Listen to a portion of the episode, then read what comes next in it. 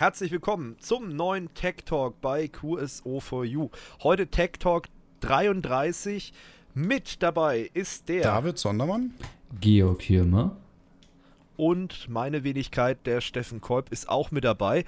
Ja, Folge 33, die letzte Folge im Jahr 2020. Das bedeutet auch, wir haben wieder für euch was Besonderes vorbereitet.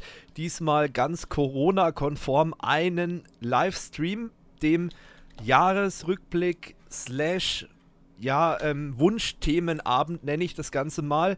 Wir drei, höchstwahrscheinlich vielleicht auch vier, wir werden es mal sehen, werden uns live in einem Livestream euren Fragen stellen, beziehungsweise eure Themen beackern, die ihr uns eingesendet habt. Und ich gebe euch schon mal das Wort, dass Corona ganz wenig Thema sein wird. Deswegen wird es kein klassischer Jahresrückblick. Wir haben zwar so ein paar äh, Top-Rankings wieder dabei, wie die letzten Jahre auch. Also Top-Musik, Top-Film, Top-EDC. Das wird dabei sein, aber wir werden jetzt nicht nochmal zwei Stunden lang über das Thema Corona und Homeoffice und was auch immer, was alles dieses Jahr war, reden. Das will, glaube ich, keiner mehr hören. Das ist mittlerweile auch ausdiskutiert. Deswegen schreibt doch schon mal auf, 9.1., also das ist der zweite Samstag im Januar ähm, 20.15 Uhr auf unserem YouTube-Kanal, auf unserem Twitch-Kanal und wenn ihr auf kursoforyou.com oder kursoforyou.live geht, dann kommt ihr auch auf den Livestream und da könnt ihr dann äh, den ganzen Podcast mal live miterleben und wir werden natürlich da auch auf eure äh, Themen eingehen. Die könnt ihr über das ähm, Umfrage der Woche Formular einschicken. Also ihr kennt es ja schon, Umfrage der Woche. Ähm, werden wir auch gleich auf die Ergebnisse nochmal eingehen. Da könnt ihr jetzt aktuell in dieser Episode uns Themen vorschlagen, Fragen reinstellen, die wir dann letztendlich in dieser Live-Folge beantworten werden oder einfach diskutieren werden. Und da könnt ihr ruhig Gas geben, also ihr könnt mehrere Sachen einschicken und ähm, je mehr, umso besser. Das, dann ist die Auswahl vielleicht ein bisschen größer und äh, dann glaube ich, wird es ein netter Abend. Und ähm, ja, Ende ist auch, sag ich mal, Open End, je nachdem, wie lang. Wir haben ja schon mal einen, ähm, ja, einen Jahresrückblick gemacht, der ging, glaube ich, viereinhalb Stunden oder so. Ja. Oh, ja. Also, ähm, letztendlich, wir lassen uns da mal so ein bisschen treiben und bei äh, Streaming haben wir ja immer noch die Möglichkeit, wie es ja auch andere Livestreamer und YouTuber machen, da ab und zu mal eine kleine Pause oder so zu machen. Ähm, letztendlich sind wir da ja relativ flexibel. Deswegen, ich sage einfach mal Open End und äh, ja, wie gesagt, 9.1.20.15 Uhr. Schreibt euch das irgendwo in den Kalender oder irgendwo auf und ähm, schickt uns Themen. Und wir werden auch auf YouTube den Stream dann ungefähr eine Woche vorher so als Termin-Stream mit reingeben. Aber ihr wisst ja alle, wie gut die Abo-Boxen bei YouTube funktionieren. Ähm, keine Ahnung, ob das gut funktioniert, aber ihr könnt ja mal die Glocke aktivieren auf unserem Channel und dann bekommt ihr da auch die Info. Ähm, ich hoffe, es funktioniert. Also wir wissen nicht so genau, wie gut äh, der Algorithmus aktuell auf unseren Kanal zu sprechen ist. Ähm, aber mit der Glocke, da macht er, glaube ich, nichts falsch. Gut, kommen wir zu den Ergebnissen der Umfrage der Woche. Wir haben euch ja gefragt, ob ihr beim Black Friday zugeschlagen habt. Und da kam das Ergebnis, dass äh, vier Leute gesagt haben, ja, ähm, fünf Leute nein. Ähm, ja, und dann haben wir euch natürlich auch noch gefragt, was es denn so gab. Und da gab es unterschiedliche Sachen. Wir haben einen neuen Akkuschrauber, Bits plus Software, also Bits für den Akkuschrauber. Wer weiß. und ja, und dann gab es bei einem einen 65 Zoll LG-Fernseher, also auch ein fettes Teil und jemand hat sich eine Grafikkarte gegönnt. Grafikkarte, ne, das ist Müllwagen, ne, mal so Sprachtraining. Braucht langsam wir nicht, was der Müllwagen mit der Grafikkarte zu tun hat. Ja, das ist so ein Trick, wie du dann praktisch dein, dein ähm, deine Synapsen ich stell wieder mir gerade Jan Hofer bei der Tagesschau vor. Genau, Müllwagen. Willkommen bei der Tagesschau. Müllwagen. ähm, Genau. Nein, ähm, da haben wir euch gefragt dann noch, ob ihr schon ein 5G-fähiges Endgerät habt. Und dann haben alle gesagt, also neun Leute, die, die diesmal abgestimmt haben, haben gesagt, nein, haben sie nicht. PayTV sieht ein bisschen anders aus. Also wer hat noch PayTV? Drei Leute haben PayTV, sechs Leute nein. Also ähm, PayTV sowas wie Sky halt. Und interessant, ähm, dass Leute da immer noch Sky nutzen, aber gut, Bundesliga oder so ist halt schwierig, das anderweitig legal zu bekommen, sag ich mal. Ähm, dann, dann hat jemand geschrieben bei den, was wollt ihr euch uns noch mitteilen? Ähm, zur vierten Frage, also das war ja die äh, Sky-Frage oder Pay-TV. Äh, ja, leider nennt sich GEZ nicht ganz freiwillig das Abo. Aber naja, was will man machen? ja, gut, das stimmt auch Grüße wieder. Holger? Nein. ja, na, wobei, das heißt ja jetzt Gebührenservice. Also, ja, das ist äh, toller so ein Service. bisschen. Ja, genau. Ein Service, den ich nie bestellt habe. Ähm, schade, die Tonspuren waren diesmal auf Spotify gehört sehr unterschiedlich laut und leise. Ein ewiges Ändern der Lautstärke äh, macht beim Zuh Zuhören nicht viel Spaß. Ja, das ist mir auch aufgefallen. Äh, ich habe da ganz schön schneiden müssen. Das war der letzte Tech Talk, der war irgendwie äh, aufnahmetechnisch eine, eine Katastrophe. Also ich bin froh, dass es wenigstens einigermaßen noch, also ja, ich, also wenn du das Rohmaterial gehört hättest, das wäre eine Katastrophe gewesen. Also noch schlimmer als das, was du gehört hast. Aber äh, ich weiß es, Entschuldigung, und ich hoffe, dass es diesmal besser funktioniert. Ähm, lag auch daran, beim David ist das letzte Mal auch die Aufnahme abgekackt und dann ist, also das war ziemlich schwierig, das war dann irgendwann asynchron und alles Mögliche, also es Ja. war ziemliche äh, Schneiderei. Also ich hoffe, dass es diesmal besser ist. Also äh, Kritik ist angekommen, war auch berechtigt. Ähm, dann war noch eine Anmerkung, Toastbrot soll auch mal in den Talk kommen. Hm, wer könnte das wohl sein? Ähm, äh, danke für diesen Kanal und der Stoff ist richtig gut. Selten sowas in DE gesehen. Weiter so. Ja, danke, das geht runter wie Öl. Ja. Lob ist immer gut, das motiviert für die nächste Woche. Ähm, ja, also ich weiß, dass wir, das ist halt so ein bisschen eine zweischneidige Geschichte, ne? Ich meine, auf der einen Seite cool, dass wir so die einzigen sind, aber es ist halt auch sehr, sehr nischig. Das heißt also, wir werden nie die Massen jetzt erreichen mit dem Content, den wir machen.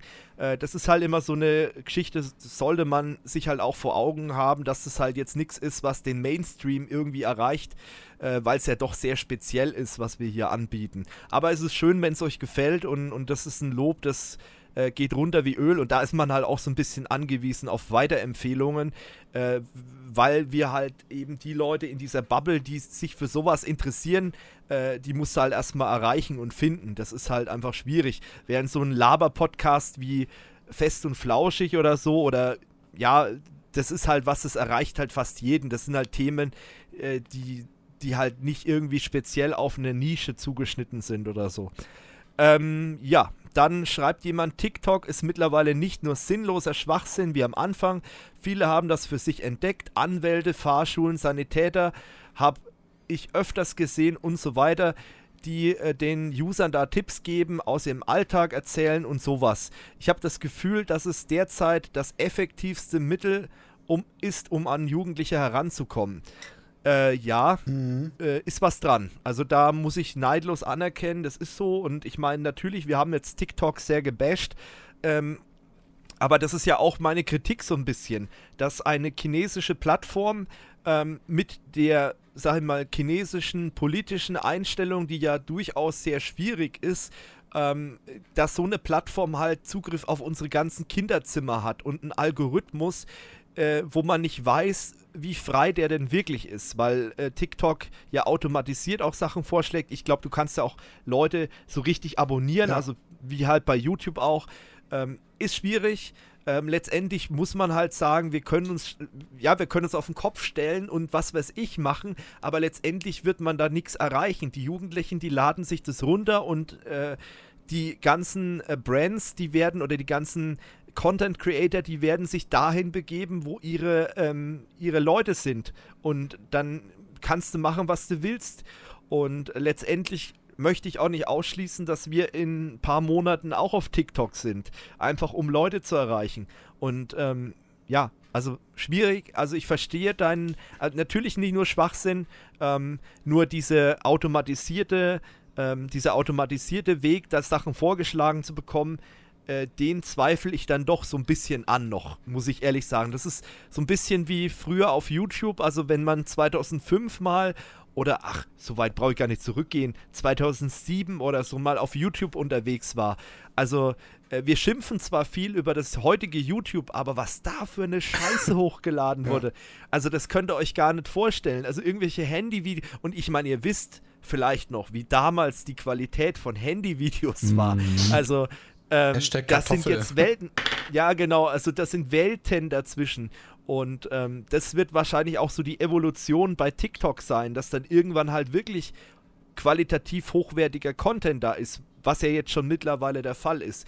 Und bei YouTube, ja gut, ähm, die Videoqualität ist jetzt nicht mehr das Problem. Das Problem sind eher die Inhalte und die, äh, ja, die moralische Einstellung der Content Creator. Das ist im Moment, glaube ich, eher das Problem bei äh, YouTube.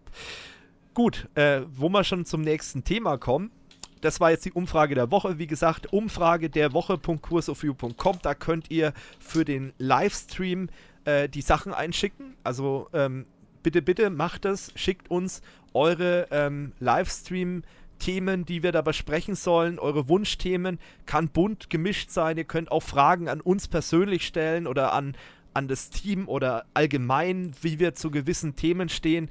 Wir beantworten fast alles, ähm, aber schickt einfach erstmal rein und dann äh, gucken wir mal, was wir da beantworten. Aber ich denke mal, das wird sehr, sehr lustig werden. Und wie gesagt, 9.1.20.15 Uhr nochmal als Reminder. Schreibt euch das irgendwo hin. Und wie gesagt, jetzt kommen wir nochmal zu Thema YouTube. Was mich in letzter Zeit so ein bisschen aufgeregt hat, das will ich euch jetzt nicht ganz großartig erzählen, ist das Thema VPN-Werbung bei YouTubern.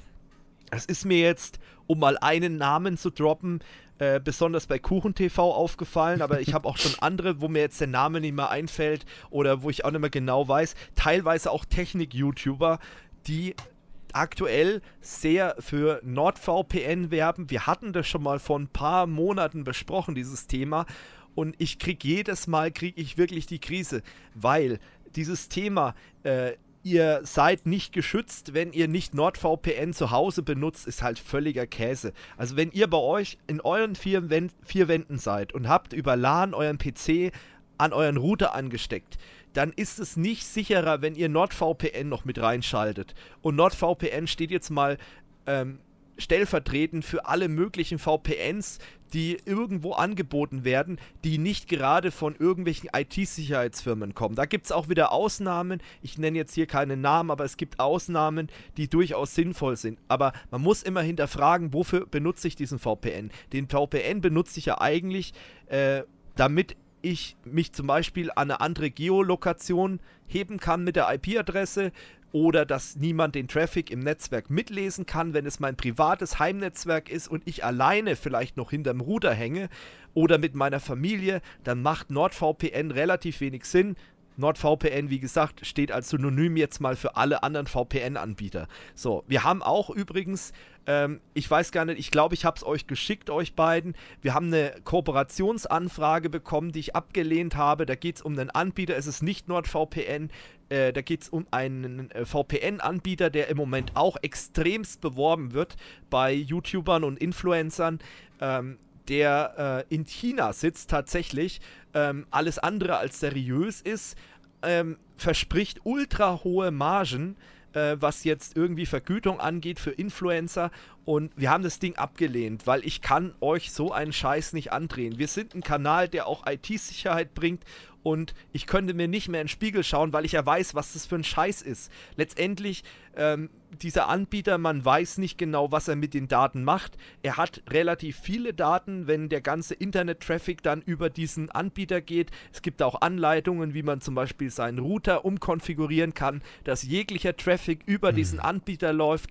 Ähm, also letztendlich, ähm, was dahinter steckt, ist relativ klar. Also die Preise, die der abruft, die sind sehr, sehr gering. Ähm, und ich meine, wir bieten ja auch mit unserer Firma hinten dran, mit der Kurs of You Services, auch IT-Dienstleistungen, Hosting, etc. an.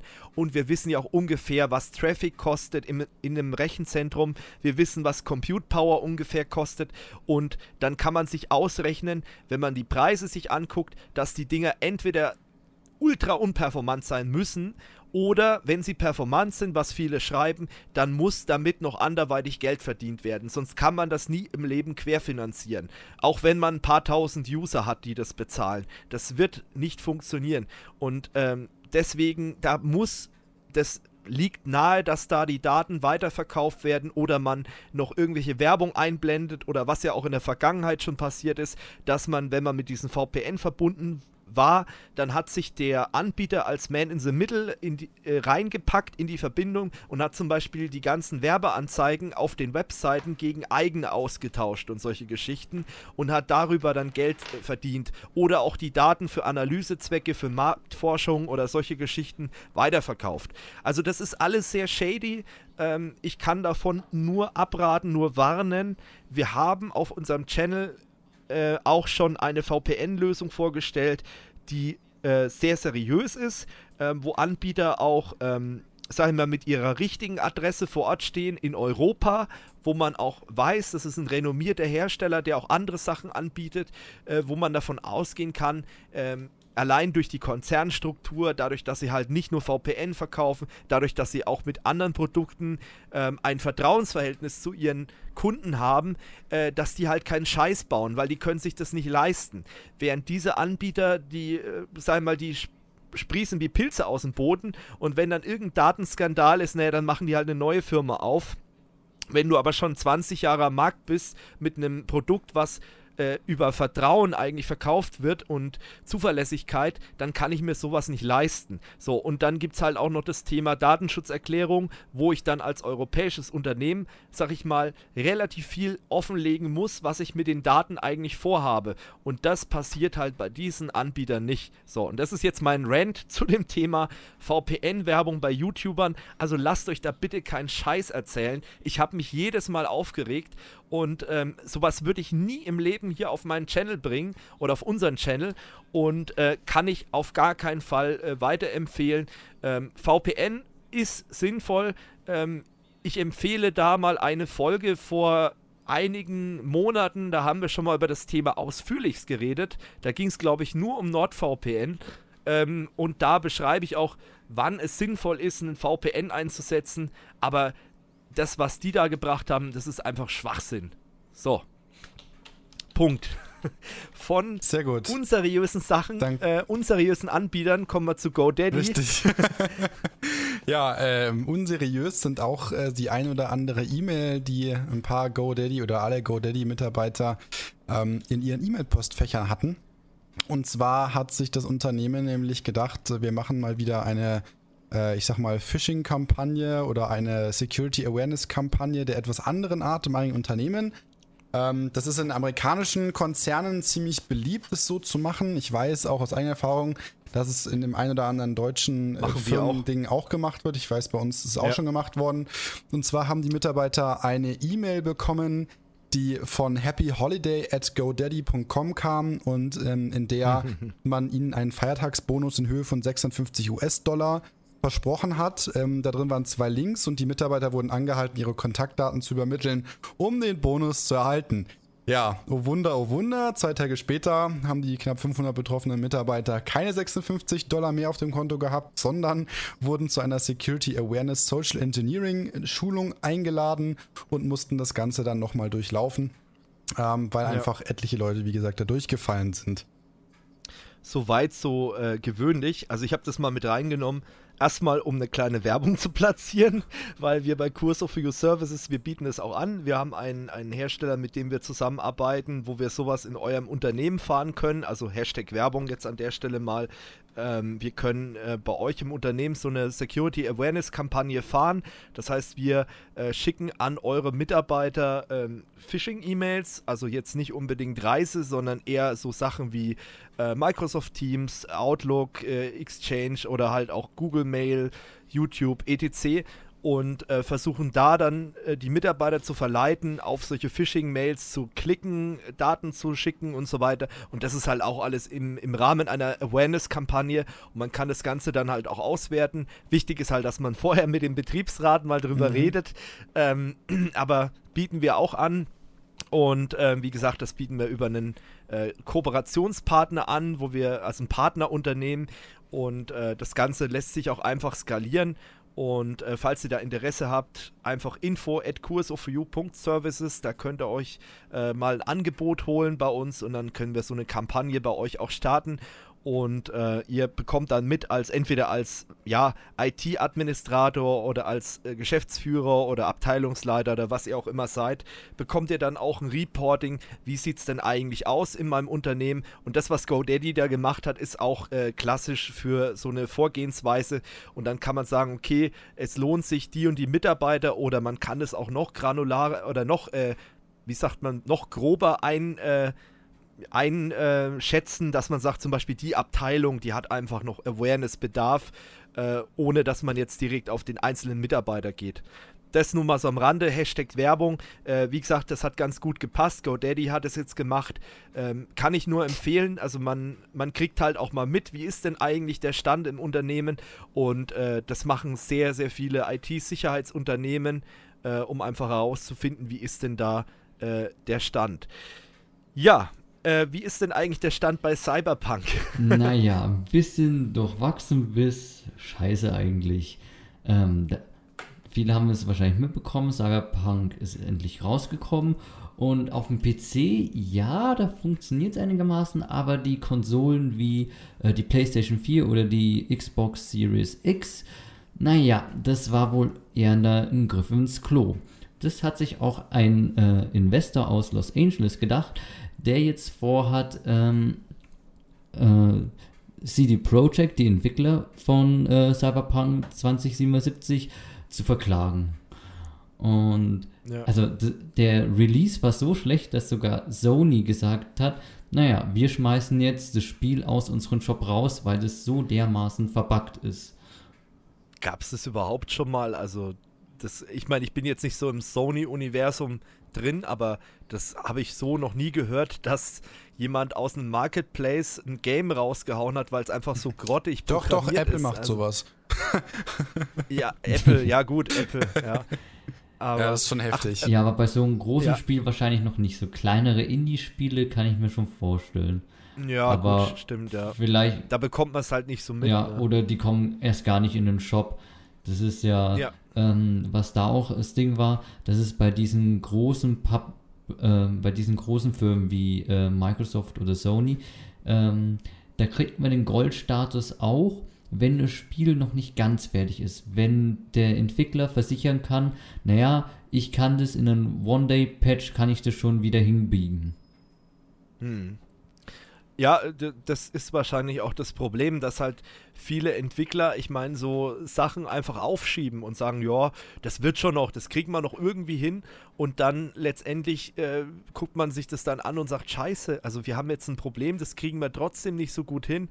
Ähm, ja, also bei der PC-Variante, die ist zwar auch verbuggt, aber die scheint ja trotzdem noch einigermaßen zu laufen. Ähm, also was auch ein ganz guter Tipp ist, äh, wer Google Stadia benutzt, da soll das wohl recht, recht gut funktionieren. Also auch auf alten Rechnern. Äh, das ist ja ein, ein Gaming, also ein Streaming-Dienst für Games, eigentlich im Prinzip Google Stadia. Wir hatten ja schon mal drüber geredet, glaube ich, in der mhm. Gamescom-Folge letztes Jahr.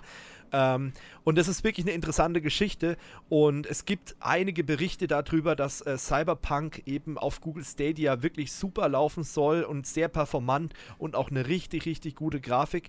Ähm, also auch für Rechner, die halt wirklich schwachbrüstig sind. Das Einzige, was ihr halt braucht, ist einen ordentlichen Browser, also einen aktuellen, aktuellen Browser und äh, ja, ein Rechner, der halt zumindest gut Videos wiedergeben kann. Und dann kann man davon ausgehen, dass halt auch dieses Streaming, äh, dieses Game-Streaming auch über äh, den Browser geht. Ach ja, und natürlich nicht zu vergessen, eine Internetleitung, ne? also eine gute Internetleitung braucht ihr natürlich auch noch. Und dann könnt ihr Cyberpunk auch über die Cloud spielen.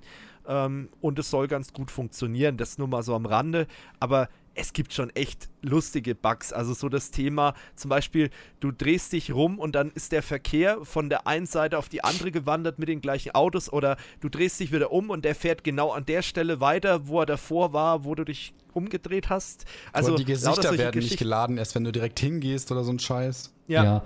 Oder und irgendwelche Autos spawnen in dir und kicken dich weg. Also wirklich so physicsmäßig. Bäume in Ge Gebäuden zum Beispiel. Oder was auch witzig ist, dass du halt ähm, mit Hotpants besonders gut geschützt bist. Sieht halt irgendwie kacke aus, aber du hast halt einen besonders guten Schutz.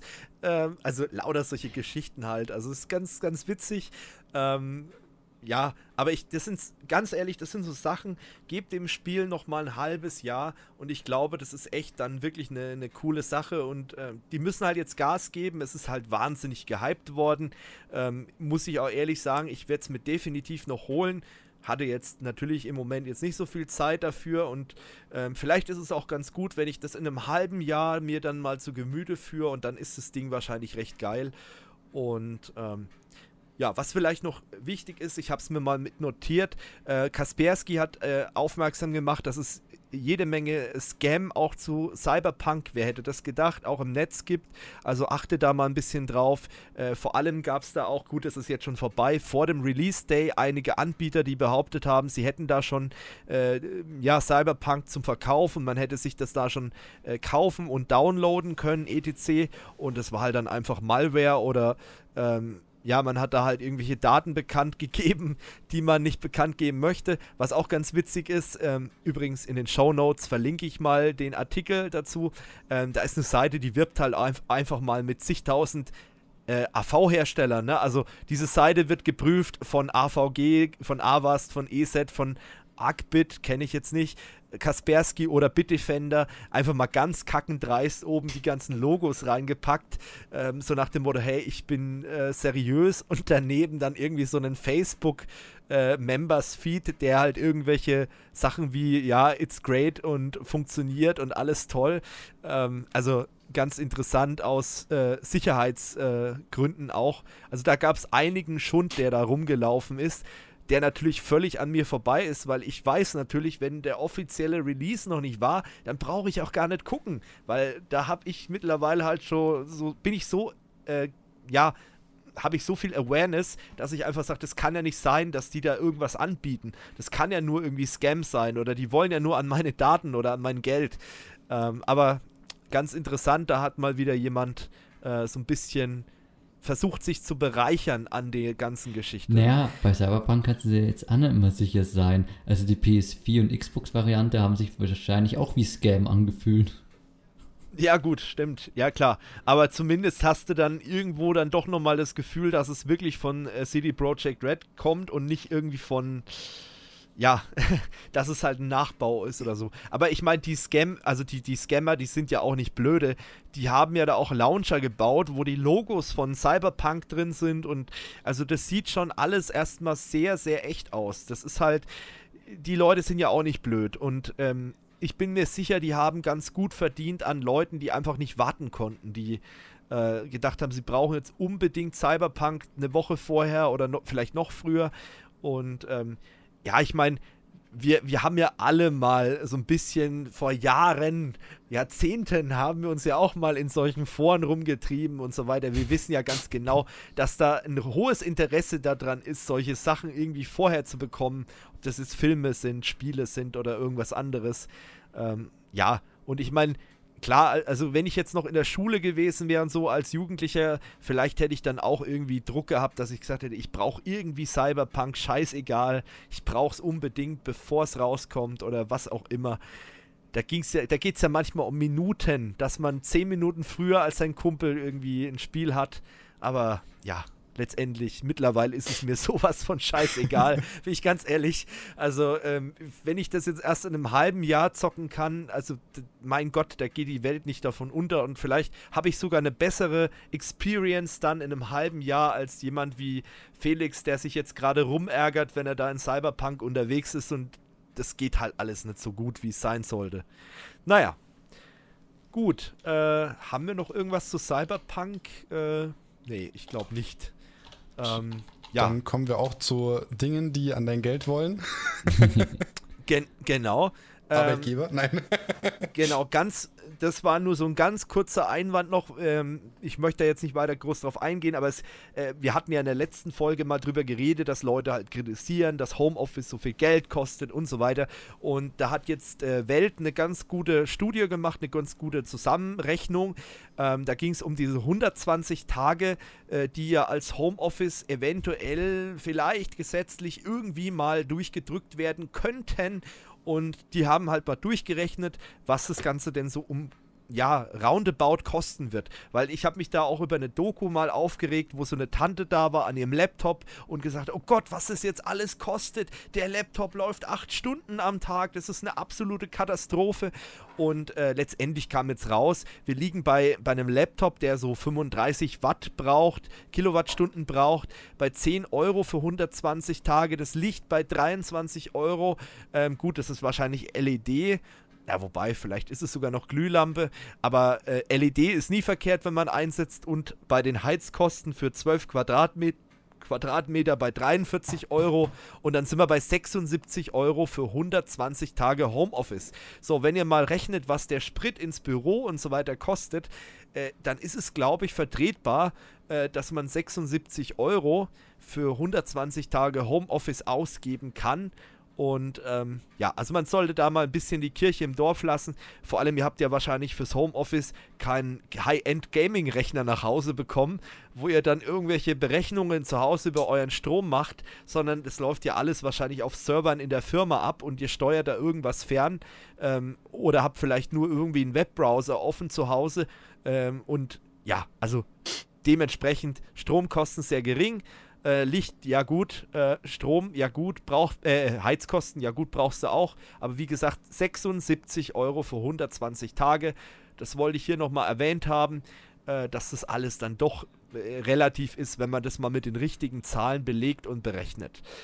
Gut, ähm, ja, was äh, Geheimdienste auch nicht berechnet haben, ist nämlich, wie Streamer mittlerweile mit der Verschlüsselung umgeht in ihrem Messenger. Vollkommen richtig. Ja, der eine oder andere hat es vielleicht mitbekommen. Es gab da ja so erste Stimmen, beziehungsweise ein, äh, ich sag mal, eine, eine vage Ausarbeitung der EU-Ratspräsidentschaft ähm, zum Thema Pläne der EU-Staaten über ein Verbot der sicheren Verschlüsselung. Und ähm, da ging es ja so ein bisschen darum, ja, wir wollen irgendwie Verschlüsselung äh, von irgendwelchen Chats wie in WhatsApp oder was auch immer verbieten, äh, weil ja zur Sicherheit und Antiterrorschutz und tralala. Ja, äh, ist äh, ganz nette Idee, nur dummerweise funktioniert es halt zum Beispiel gar nicht äh, bei Messengern wie Threema, wie auch der Threema-Chef dann bekannt gegeben hat, denn die Verschlüsselung wurde im Endeffekt von den Nutzern vorgenommen. Und äh, es gibt da keinen Generalschlüssel, den man mal irgendwo hinterlegen kann und damit der Zugriff auf alle Chats einfach äh, zugänglich wird, was auch auf jeden Fall gut zu wissen ist. Ähm, ja, interessanterweise, und da muss ich ihm auch vollkommen recht geben, ähm, ist es halt so, dass die Täter halt fast immer bereits den Behörden bekannt sind. Somit ist es eigentlich auch totaler Schwachsinn, irgendwelche Verschlüsselungen ja. aufzuknacken. Es ist sowieso schon ein sehr vages Thema und ähm, er hat es eigentlich sehr passend formuliert, dass das Ganze eigentlich wieder nur so ein äh, Griff von irgendwelchen äh, Behörden sind, die einfach von Unbedarftheit zeugen. Ja. Ja, wir hatten das ja auch in der letzten Folge besprochen, da ging es ja um die Backdoors. Im Prinzip geht es ja in die fast die gleiche Kerbe, ähm, dass es halt auch kritisch ist, wenn man eben so einen Generalschlüssel hat für alle Messenger-Dienste, weil letztendlich kann es halt passieren, dass der in die falsche Hände gerät und dann ähm, hat man eben den Salat und das Ganze dann wieder in Ordnung zu bringen oder überhaupt mitzubekommen, dass da noch jemand mithört oder irgendwas abgreift, der das eben nicht darf. Das ist halt eben sehr, ja. sehr schwierig. Und ähm, da, also wenn euch das ganze Thema noch interessiert zu dem Thema äh, ja, Backdoors und, und Geheimdienste und Mitlesen und so weiter, dann hört euch den letzten Podcast nochmal an. Äh, da sind wir im Detail nochmal drauf eingegangen, warum das eben so problematisch ist, warum es einfach eigentlich nicht machbar ist, Sicherheit zu gewährleisten und gleichzeitig Geheimdiensten Zugänge zu geben und irgendwelche Möglichkeiten, Sachen abzugreifen. Also, äh, glaube ich, ein ganz spannendes Thema haben wir da ausführlichst ähm, behandelt. Ja, ähm, was auch wieder in die Richtung geht, allerdings jetzt eher in die ähm, kommerzielle Richtung und eher in die, ähm, ja, in den Kommerz, dass man halt sagt, äh, man möchte bei der Schufa mittlerweile ähm, Zugriff auf Kontoauszüge äh, gewährleisten. Das ist ja auch so ein Ding, ähm, was mich wirklich so ein bisschen fassungslos macht, weil die Schufa in meinen Augen, natürlich ist es irgendwo sinnvoll, dass man eine ähm, Kreditauskunft hat, wie das ja ganz, wie das schön heißt. Ähm, aber letztendlich, letztendlich hat die Schufa dann sehr, sehr viele Daten und was man ja öfters mal mitbekommt äh, bei Verbrauchern, dass dieser Score, also jeder, der irgendwo in Deutschland existiert und Verträge abschließt, hat bei der Schufa einen Score, dass der manchmal nicht nachvollziehbar ist. Und ähm, du kannst ja mittlerweile, das ist zumindest ein Sieg damals von den Verbraucherschützern, du kannst ja mittlerweile auch anfordern, dass du eine Schufa-Auskunft, ich glaube, einmal im Halbjahr kostenlos bekommst. Du kannst aber auch bei denen dir ein Abo klicken, wo du dann 4 Euro im Monat oder mehr bezahlst und dann kannst du jederzeit deinen Score angucken, aber du siehst da halt auch nicht genau, das bleibt immer noch ein Geheimnis, wie dieser Score wirklich berechnet wird. Und wenn du irgendwo eine Kreditkarte beantragst, einen Handyvertrag abschließt, jedes Mal wird bei der Schufa eine Anfrage gestartet und ähm, die gucken nach, wie ist denn dein Score?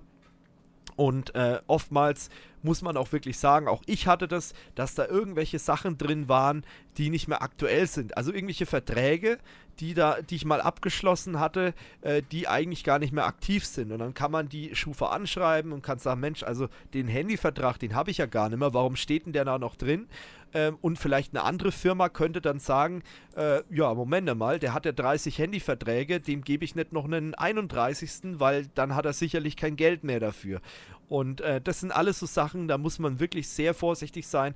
Und gerade wenn man auch selbstständig ist, zum Beispiel, ist die Schufa halt absolute Katastrophe teilweise. Naja, und jetzt ist halt eben dieses Problem ähm, dass die Schufa sagt, Mensch, wir würden jetzt auch gerne noch die Kontoauszüge äh, angucken von unseren Leuten. Und ähm, wenn jemand irgendwas bestellt, dann wird er auf eine Schufa-Seite weitergeleitet und dort loggt er sich mit seinem Online-Banking ein und dann äh, gucken wir mal über das ganze Konto, ob der da irgendwelche äh, für uns relevanten äh, Bewegungen hat oder eben halt auch einen, eine ja, ein Saldo, der halt im Minus ist oder wie auch immer. Und das ist halt was, wo ich sage, das geht mir halt eindeutig zu weit. Also zwischen dem Punkt, äh, dass man vielleicht so eine Art Blacklist hat, ähm, jetzt um mal im Bereich der IT zu bleiben, wo halt Leute reportet werden, die halt oft auffallen als, äh, sagen wir, Schmarotzer, die irgendwas bestellen und nicht bezahlen. Okay, das verstehe ich irgendwo auch als Unternehmer, wo ich sage, das ist cool, wenn es so eine Datenbank irgendwo gibt.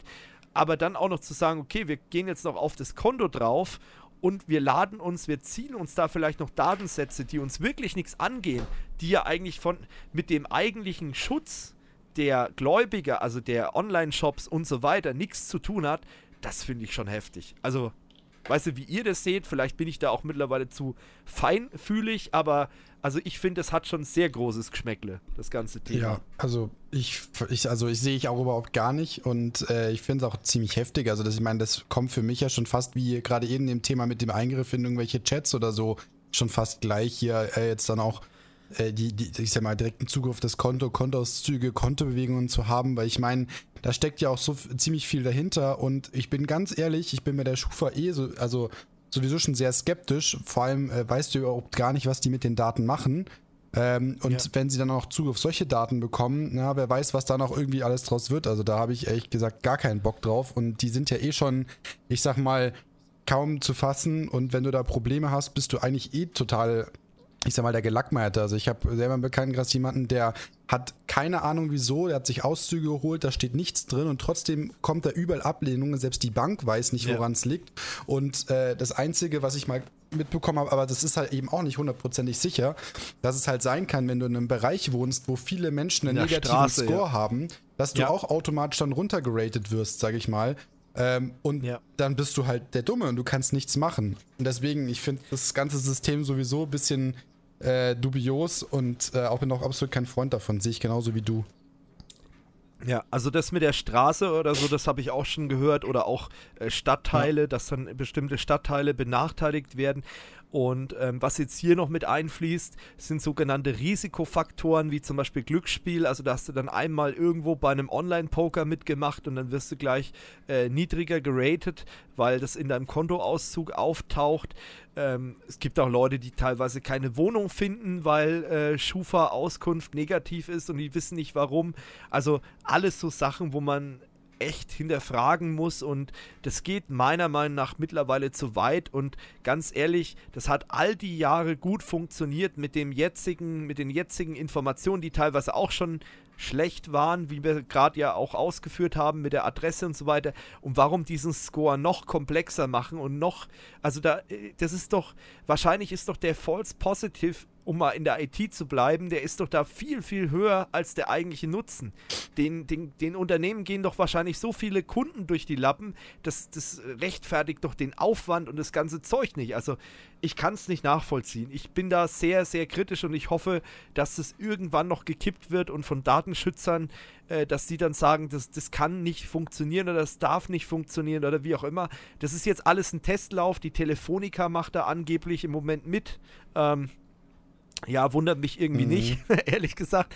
Aber äh, letztendlich äh, absolut äh, kritisch aus meiner genau, Sicht. Genau, was ich auch noch sehe, was die Gefahr sein könnte, dass quasi so ein bisschen so, dass etwas entsteht, was an der Pressung äh, drankommt. Wenn man quasi sagt, okay, du hast einen niedrigen Score, ja, gib uns einfach deine Kontoinformation und wir verbessern deinen Score. Genau. Genau, verbessere deinen Score, mhm. indem du uns noch mehr Daten gibst. Das ist ja, ähm, das ist ja zum Beispiel bei LinkedIn ist es ja schon äh, so, dass die sagen, hey, äh, du wirst besser gefunden, wenn du mehr in dein Profil reinschreibst, wenn du uns mehr Informationen gibst.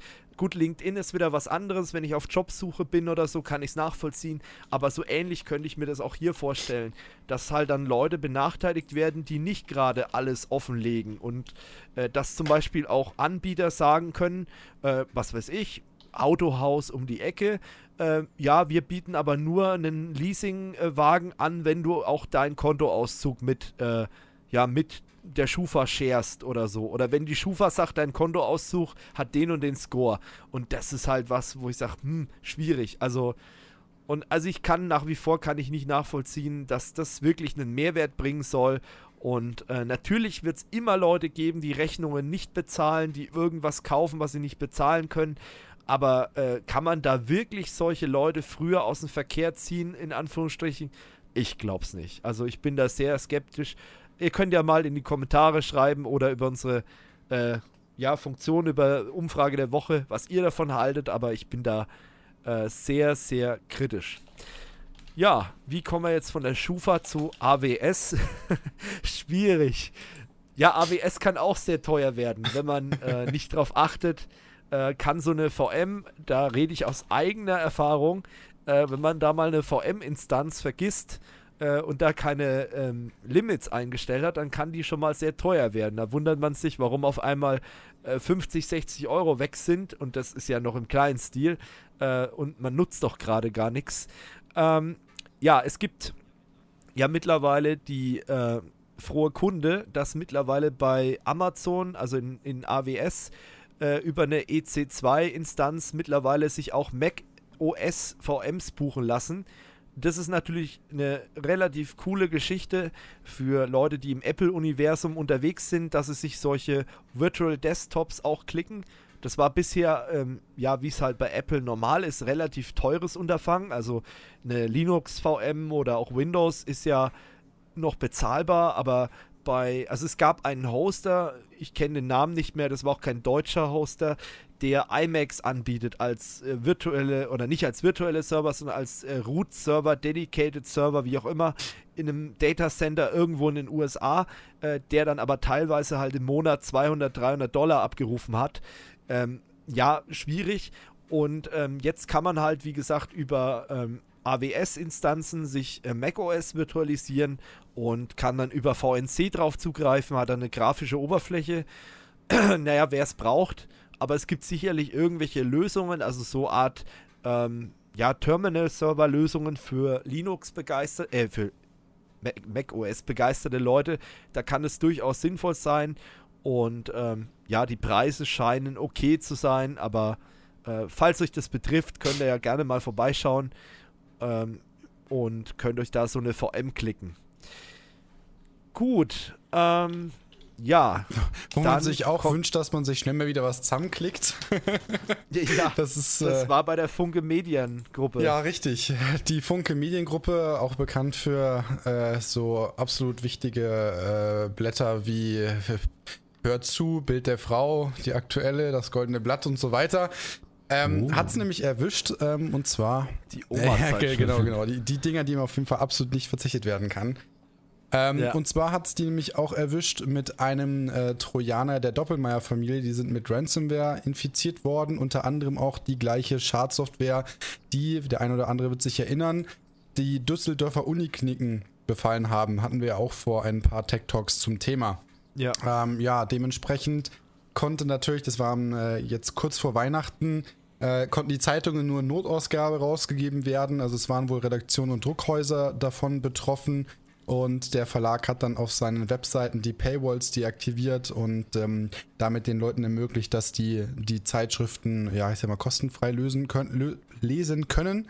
Ähm, der Angriff war zumindest zum Stand äh, unserer Unterlagen da immer noch äh, ich sag mal, aufrechterhalten. Sie konnten, kamen noch nicht weiter und das Ganze wurde dann auch unter anderem mit der Staatsanwaltschaft und der Polizei Essen ähm, ja, bearbeitet und an die zentrale Ansprechstelle Cybercri Cybercrime äh, ZAC, falls ihr das mal hört, äh, weitergegeben. So ja. viel dazu. Ja, man könnte jetzt sagen, okay, äh, kein großer Verlust bei solchen Klatschzeitschriften, aber letztendlich ist halt so ein Medienhaus eigentlich schon ein Unternehmen für, ja, eigentlich eine wichtige Infrastruktur. Ne? Dass Medien funktionieren, ist eigentlich schon wichtig in Deutschland, muss man mal klar so ja. sagen. Jetzt abgesehen von so einer Klatschzeitschrift. ja, was was jetzt nicht so wichtig ist, aber was halt doch eigentlich auch ja, für, für Menschen wichtig ist, ist ja Urlaub. Und äh, da kann man ja zum Beispiel Kreuzfahrten machen und da ist ja die AIDA eigentlich so ein Anbieter der Anbieter sozusagen. Mhm. Genau, und die haben jo. jetzt momentan ein paar IT-Probleme, wie es scheint.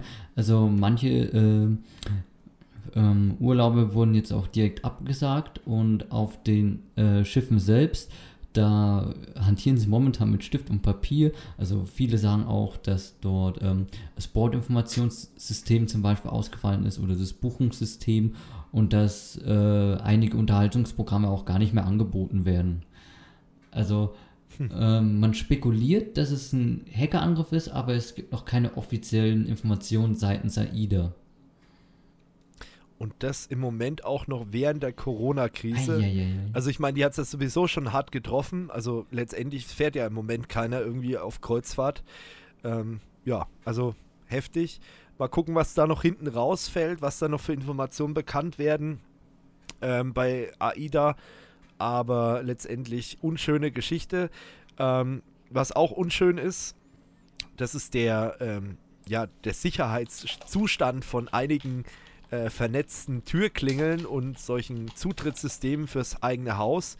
Also man kennt die vielleicht so ähm, einmal natürlich günstige Geschichten, die bei eBay und Co. rumlaufen, äh, irgendwelche China-Teile, äh, die dann zum Beispiel eine ähm, Kamera integriert haben, so eine Gegensprechanlage und so weiter. Und da hat sich zum Beispiel die NCC Group, das ist ein äh, ja, britisches ähm, Unternehmen, Sicherheitsunternehmen, ähm, die haben sich da mal so ein bisschen umgeguckt, was denn da so auf dem Markt ist. Und da ist halt wirklich denen das kalte Grausen gekommen. Also von, das fängt an bei fest kodierten Anmeldeinformationen oder ähm, schwache Authentifizierungsmethoden oder auch der ja, Dateitransfer nach China tatsächlich.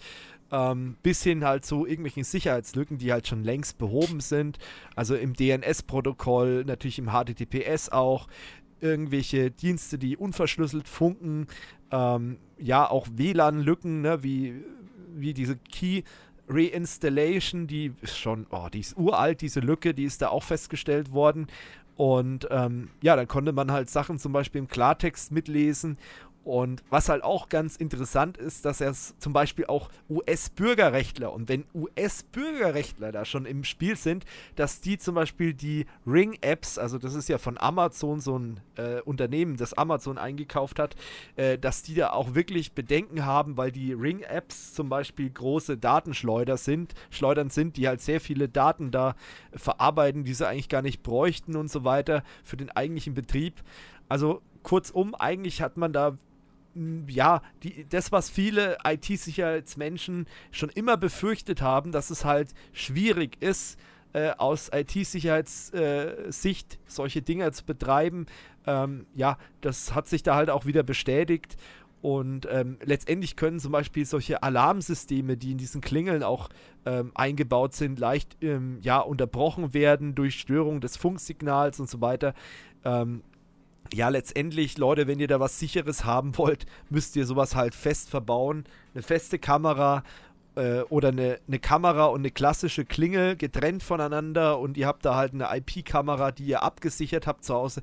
Aber wir sind da halt mal wieder weit entfernt. Das ist ja oft die Kritik, die ich so zu hören bekomme, wenn ich irgendwo äh, Schulungen mache oder mit Leuten im Beratungsgespräch sitze, wo die dann sagen, ja, aber äh, Herr Kolb, dann kann man sowas doch gar nicht mehr als Normalsterblicher äh, sicher betreiben. Und da muss ich leider oftmals recht geben, weil ganz ehrlich, welches Lieschen Müller oder Heinz Huber äh, baut sich zu Hause eine Firewall, einen VLANs und was weiß ich alles hin und äh, macht sich da Gedanken, wie er seine IP-Kamera absichern kann mit VPN, etc. Also das ist halt nichts, was mehr praktikabel eigentlich ist für den normalen Otto-Normalverbraucher, den man halt eigentlich als Zielgruppe für solche ähm, Use Cases hat. Naja, also so viel zu dem Thema. Überlegt euch zehnmal, wenn ihr euch sowas äh, hinbauen wollt. Ähm, ja, oder unter Umständen geht kritisch mal durch und äh, guckt, was, was ihr absichern könnt. Ähm, ja, letztendlich immer noch schwierig, sowas wirklich mal einzusetzen. Ja, dann, äh, ja, Überleitung Fake Shops. Genau, Fake Shops, weil die sind genauso wie es äh, der Verkauf über Online-Wege sind natürlich auch äh, die Fake Shops auch gestiegen. Und ähm, das ist halt das Problem. Ähm, das sind viele eben um ihr Geld gebracht worden sind jetzt in der letzten Zeit. Und das größte Problem ist da, dass viele halt hergehen und es nicht anzeigen. Dass sie sagen, naja, mir ist es jetzt peinlich, dass ich da ein bisschen reingelegt worden bin oder ach. Oder die paar ja, die, Euro. Oder die paar Euro. Das ist natürlich der andere Grund. Ja. Aber damit diese Täter im Hintergrund auch, also dass die Chance steigt, dass man die quasi dingfest macht, ist natürlich, dass man das auch zur Polizei bringt. Hm. Und da sollte man nicht nur auf sich selbst schauen, sondern sollte auch im Hinterkopf haben, naja, wenn wir das jetzt zur Anzeige bringen, dann äh, schützt es vielleicht ein paar andere Leute, die denen auch noch ins Netz gegangen wären. Ja, also auch wichtiger Hinweis muss ich auch mal wieder äh, eine Lanze brechen jetzt im Bereich äh, IT-Sicherheit in Unternehmen. Das ist ja auch mal so der Punkt, wo viele Leute sagen, warum soll ich denn dem BSI sowas melden? Es gibt einen Grund, das ist das Thema, weil ich gewisse Sachen melden muss. Äh, und dann gibt es den anderen Grund, um vielleicht andere Leute davor zu schützen. Das gleiche gilt auch für äh, Anzeige erstatten bei solchen Geschichten, bei Phishing und so weiter und so fort. Äh, es geht aber dann auch um die Erfassung, äh, wie schlimm, also um Statistiken einfach, dass, dass man mal ein Gefühl bekommt als äh, Behörde oder als äh, Staat, wie sehr sind wir denn betroffen von solchen Geschichten? Also das sind alles so Sachen, die da mit reinspielen. Deswegen ist es nicht verkehrt, auch solche, äh, wenn man sowas erlebt hat, dann wirklich mal eine Anzeige zu erstatten. Ähm, und äh, dass sowas einfach erfasst wird. Natürlich ist es Aufwand, braucht man nicht drüber reden und so, aber letztendlich hat es auch Gründe, warum es gemacht werden sollte. Und ähm, ja, bestenfalls wird dann irgendwann das BSI oder die Polizei, wie auch immer, je nachdem, wer sich zuständig fühlt, auch irgendwelche Awareness-Kampagnen äh, schnüren. Oder wenn da nichts passiert, dann wird es halt irgendwann auch Unternehmen geben, wie ja Security-Unternehmen, die halt Security-Analysten, die dann da eben Produkte auf den Markt werfen, äh, um dann eben Anwender zu schützen oder eben halt auch Unternehmen zu schützen vor solchen Geschichten. Deswegen, also das ist so eine Geschichte, die finde ich auch wichtig, dass sowas gemeldet wird. Und ähm, auch wenn man vielleicht im ersten Moment denkt, wie unnötig ist das denn? Und äh, es passiert doch sowieso nichts mag vielleicht bei dem Einzelfall jetzt so sein, weil Kind schon im Brunnen und nicht mehr nachvollziehbar, was, wo das herkommt und so weiter. Äh, aber letztendlich geht es halt auch darum, die anderen Leute äh, zu schützen. So ein bisschen wie bei Corona, dass man, dass man dann, wenn man selbst betroffen ist, äh, ja, andere Leute dann schützen äh, kann, indem man sich isoliert oder halt eben Gegenmaßnahmen einleitet. Ja. Und ähm, allgemein noch ein paar Tipps. Also immer aufpassen, genau. äh, wenn es heißt Vorkasse und wenn die Angebote so richtig komisch günstig ist. Also immer am besten auch nochmal mit anderen Webshops vergleichen zum oder zum Beispiel mit Vergleichsportalen wie Idealo. Und ja. auch und zum Beispiel. Der, es gibt auch andere Preisvergleichsportale. Genau, das ist jetzt bloß eines von vielen. Das ist jetzt bloß mhm. stellvertretend für alle Vergleichsportale. Genau ganz wichtige Tipps. Gut, jetzt ist äh, Weihnachten schon rum, aber ähm, die nächste Bestellung kommt ganz sicherlich. Und wenn ich mir so angucke, wie es jetzt aktuell mit den Lockdowns aussieht und mit der ja, aktuellen Situation auf dem ja, Bestellmarkt, nenne ich es mal, äh, da wird sich, das sind diese Tipps natürlich wichtig. Ich habe vor ein paar Folgen auch mal über diesen Fake-Sneaker-Shop berichtet. Äh, das war halt auch wieder so ein, Ex, äh, so, so ein, ja, so ein Beispiel, so ein ganz klassische Geschichte. Du suchst irgendwas Seltenes, was äh, eigentlich nicht mehr auf dem Markt existent ist und äh, landest dann auf einem Fake-Shop, der natürlich sagt, hey, ich habe das Ding lieferbar, alles kein Thema, nur hier mal Kreditkartennummer eingeben und äh, ach ja, und bitte ähm, ja, bitte auch noch irgendwie PayPal-Konto verknüpfen, weil dann funktioniert das. Und dann schickt man dir den Artikel, alles kein Problem. Und ähm, das ist halt da auch wieder so eine Geschichte, das sollte man halt genau gucken. Was mir noch einfällt, auch so dieses Thema ähm, Siegel, also diese Zertifizierungssiegel. Ich meine, es macht jeder Webshop-Betreiber gerne. Klar, wir auch, wenn wir irgendwo Klar bieten, machen wir auch die Siegel hin, die wir haben. Ne? Ganz klare Sache. Aber diese Fake-Shops, die haben diese Siegel ja nicht wirklich. Das heißt, normalerweise, wenn du so ein Siegel hast, dann ist es auch verlinkt. Und äh, je nachdem, was es ist, zum Beispiel bei einem Trusted Shop äh, Siegel, Trusted Shop steht jetzt auch äh, stellvertretend für alle, die das so anbieten. Ähm, wenn du da draufklickst, dann landest du auch auf der Seite und bestenfalls hast du sogar noch auf der Trusted Shop Seite eine Seite, wo steht, äh, meintollershop.de ist bei uns zertifiziert. Dann weißt du genau, aha, ich bin auf meintollershop.de. Äh, ja, die haben wirklich diese Zertifizierung. Deswegen da auch darauf achten, dass bei solchen Zertifikaten, dass die ordentlich verlinkt sind oder dass man zumindest nachvollziehen kann, dass der das auch wirklich hat. So. Und ähm, das sind alles so Sachen, oder mal bei Google Maps nachgucken, das ist bei mir damals so gewesen. Äh, Gibt es diese Adresse eigentlich? Und ist da wirklich ein Shop? Also wenn das jetzt ein Online-Shop ist, weil es werden, oh Wunder, viele Einzelhändler jetzt, äh, Einzelhändler aus der Region jetzt auch einen Online-Shop anbieten. Und ähm, dass man einfach mal guckt auf Google Maps, gibt es diesen Shop wirklich? Und äh, vielleicht auf Google Street View, wenn verfügbar an dem Ort, auch mal guckt, ist auch wirklich ein Laden. Also bei mir war es zum Beispiel so, äh, ich habe dann gesehen, ja, Moment mal, das ist doch irgend so eine runtergegammelte Lagerhalle irgendwo an einem Hafen. Äh, da kann nie im Leben ein Shop sein für irgendwelche Sneaker. Und dann habe ich halt die Bilder auf der Website gesehen, die haben halt, das passt halt überhaupt nicht. Und dann spätestens dann sollte man halt äh, sehr, sehr kritisch dem Ganzen gegenüberstehen. Da passt dann halt meistens irgendwas nicht. Und ja, ich könnte mir vorstellen, dass es in nächster Zeit noch mehr wird. Und äh, nicht gerade weniger. Gut. Ähm, ja, von Betrug kommen wir jetzt zur Spionage. Und das auch noch in Spielzeug. Richtig. ja, Spionage im, im Kinderzimmer, sage ich mal so schön oder auch nicht so schön. Der eine oder andere hat es vielleicht schon mitbekommen. Es gab 2017 schon mal äh, den Fall, dass eine Regulierungsbehörde ähm, die Puppe My Friend Kyler aus dem Verkehr gezogen hatte. Ähm, und äh, in dem Fall geht es hier auch genauso weiter mit irgendwelchen, ich sag mal, smarten Spielzeugen für Kinder, zum Beispiel einem Teddybär, dem die Kinder Fragen stellen können und der diese dann beantwortet. Aber weil natürlich heutzutage alles vernetzt sein muss, ähm, hat natürlich auch der Bär, sage ich mal, einen Draht ins Internet, direkt in die Cloud des Anbieters, um die Fragen zu beantworten. Ähnlich wie bei gewissen smarten ähm, Heimlautsprechern. Das Problem mit der Sache ist natürlich zum einen, äh, können Kinder sowas halt gar nicht abschätzen. Ich meine, äh, die haben da irgendein Gerät, quatschen damit und das geht dann irgendwie in die Cloud, wird da irgendwie verarbeitet und keiner weiß das. Zum anderen ist das natürlich auch immer ein bisschen, ich sag mal, shady, weil gerade solche Gegenstände ja oft, ich sag mal, im Fernosten oder in Asien produziert werden und ähm, man ja auch nicht wirklich weiß, wo landen dann die Daten, wie, äh, wie werden die verarbeitet, wie ist das überhaupt geschützt.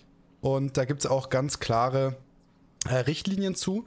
Und zwar gibt es da den Paragraph 90 im Telekommunikationsgesetz und da ist auch ganz klar definiert, dass Objekte, die durch ihre Form einen anderen Gegenstand vortäuschen oder als Alltagsutensilien getarnt sind und dadurch das öffentliche, dadurch das nicht öffentlich gesprochene Wort oder das Bild einer anderen Person unbemerkt aufnehmen können, sind hierzulande auch ohne explizite Behördenanweisung verboten.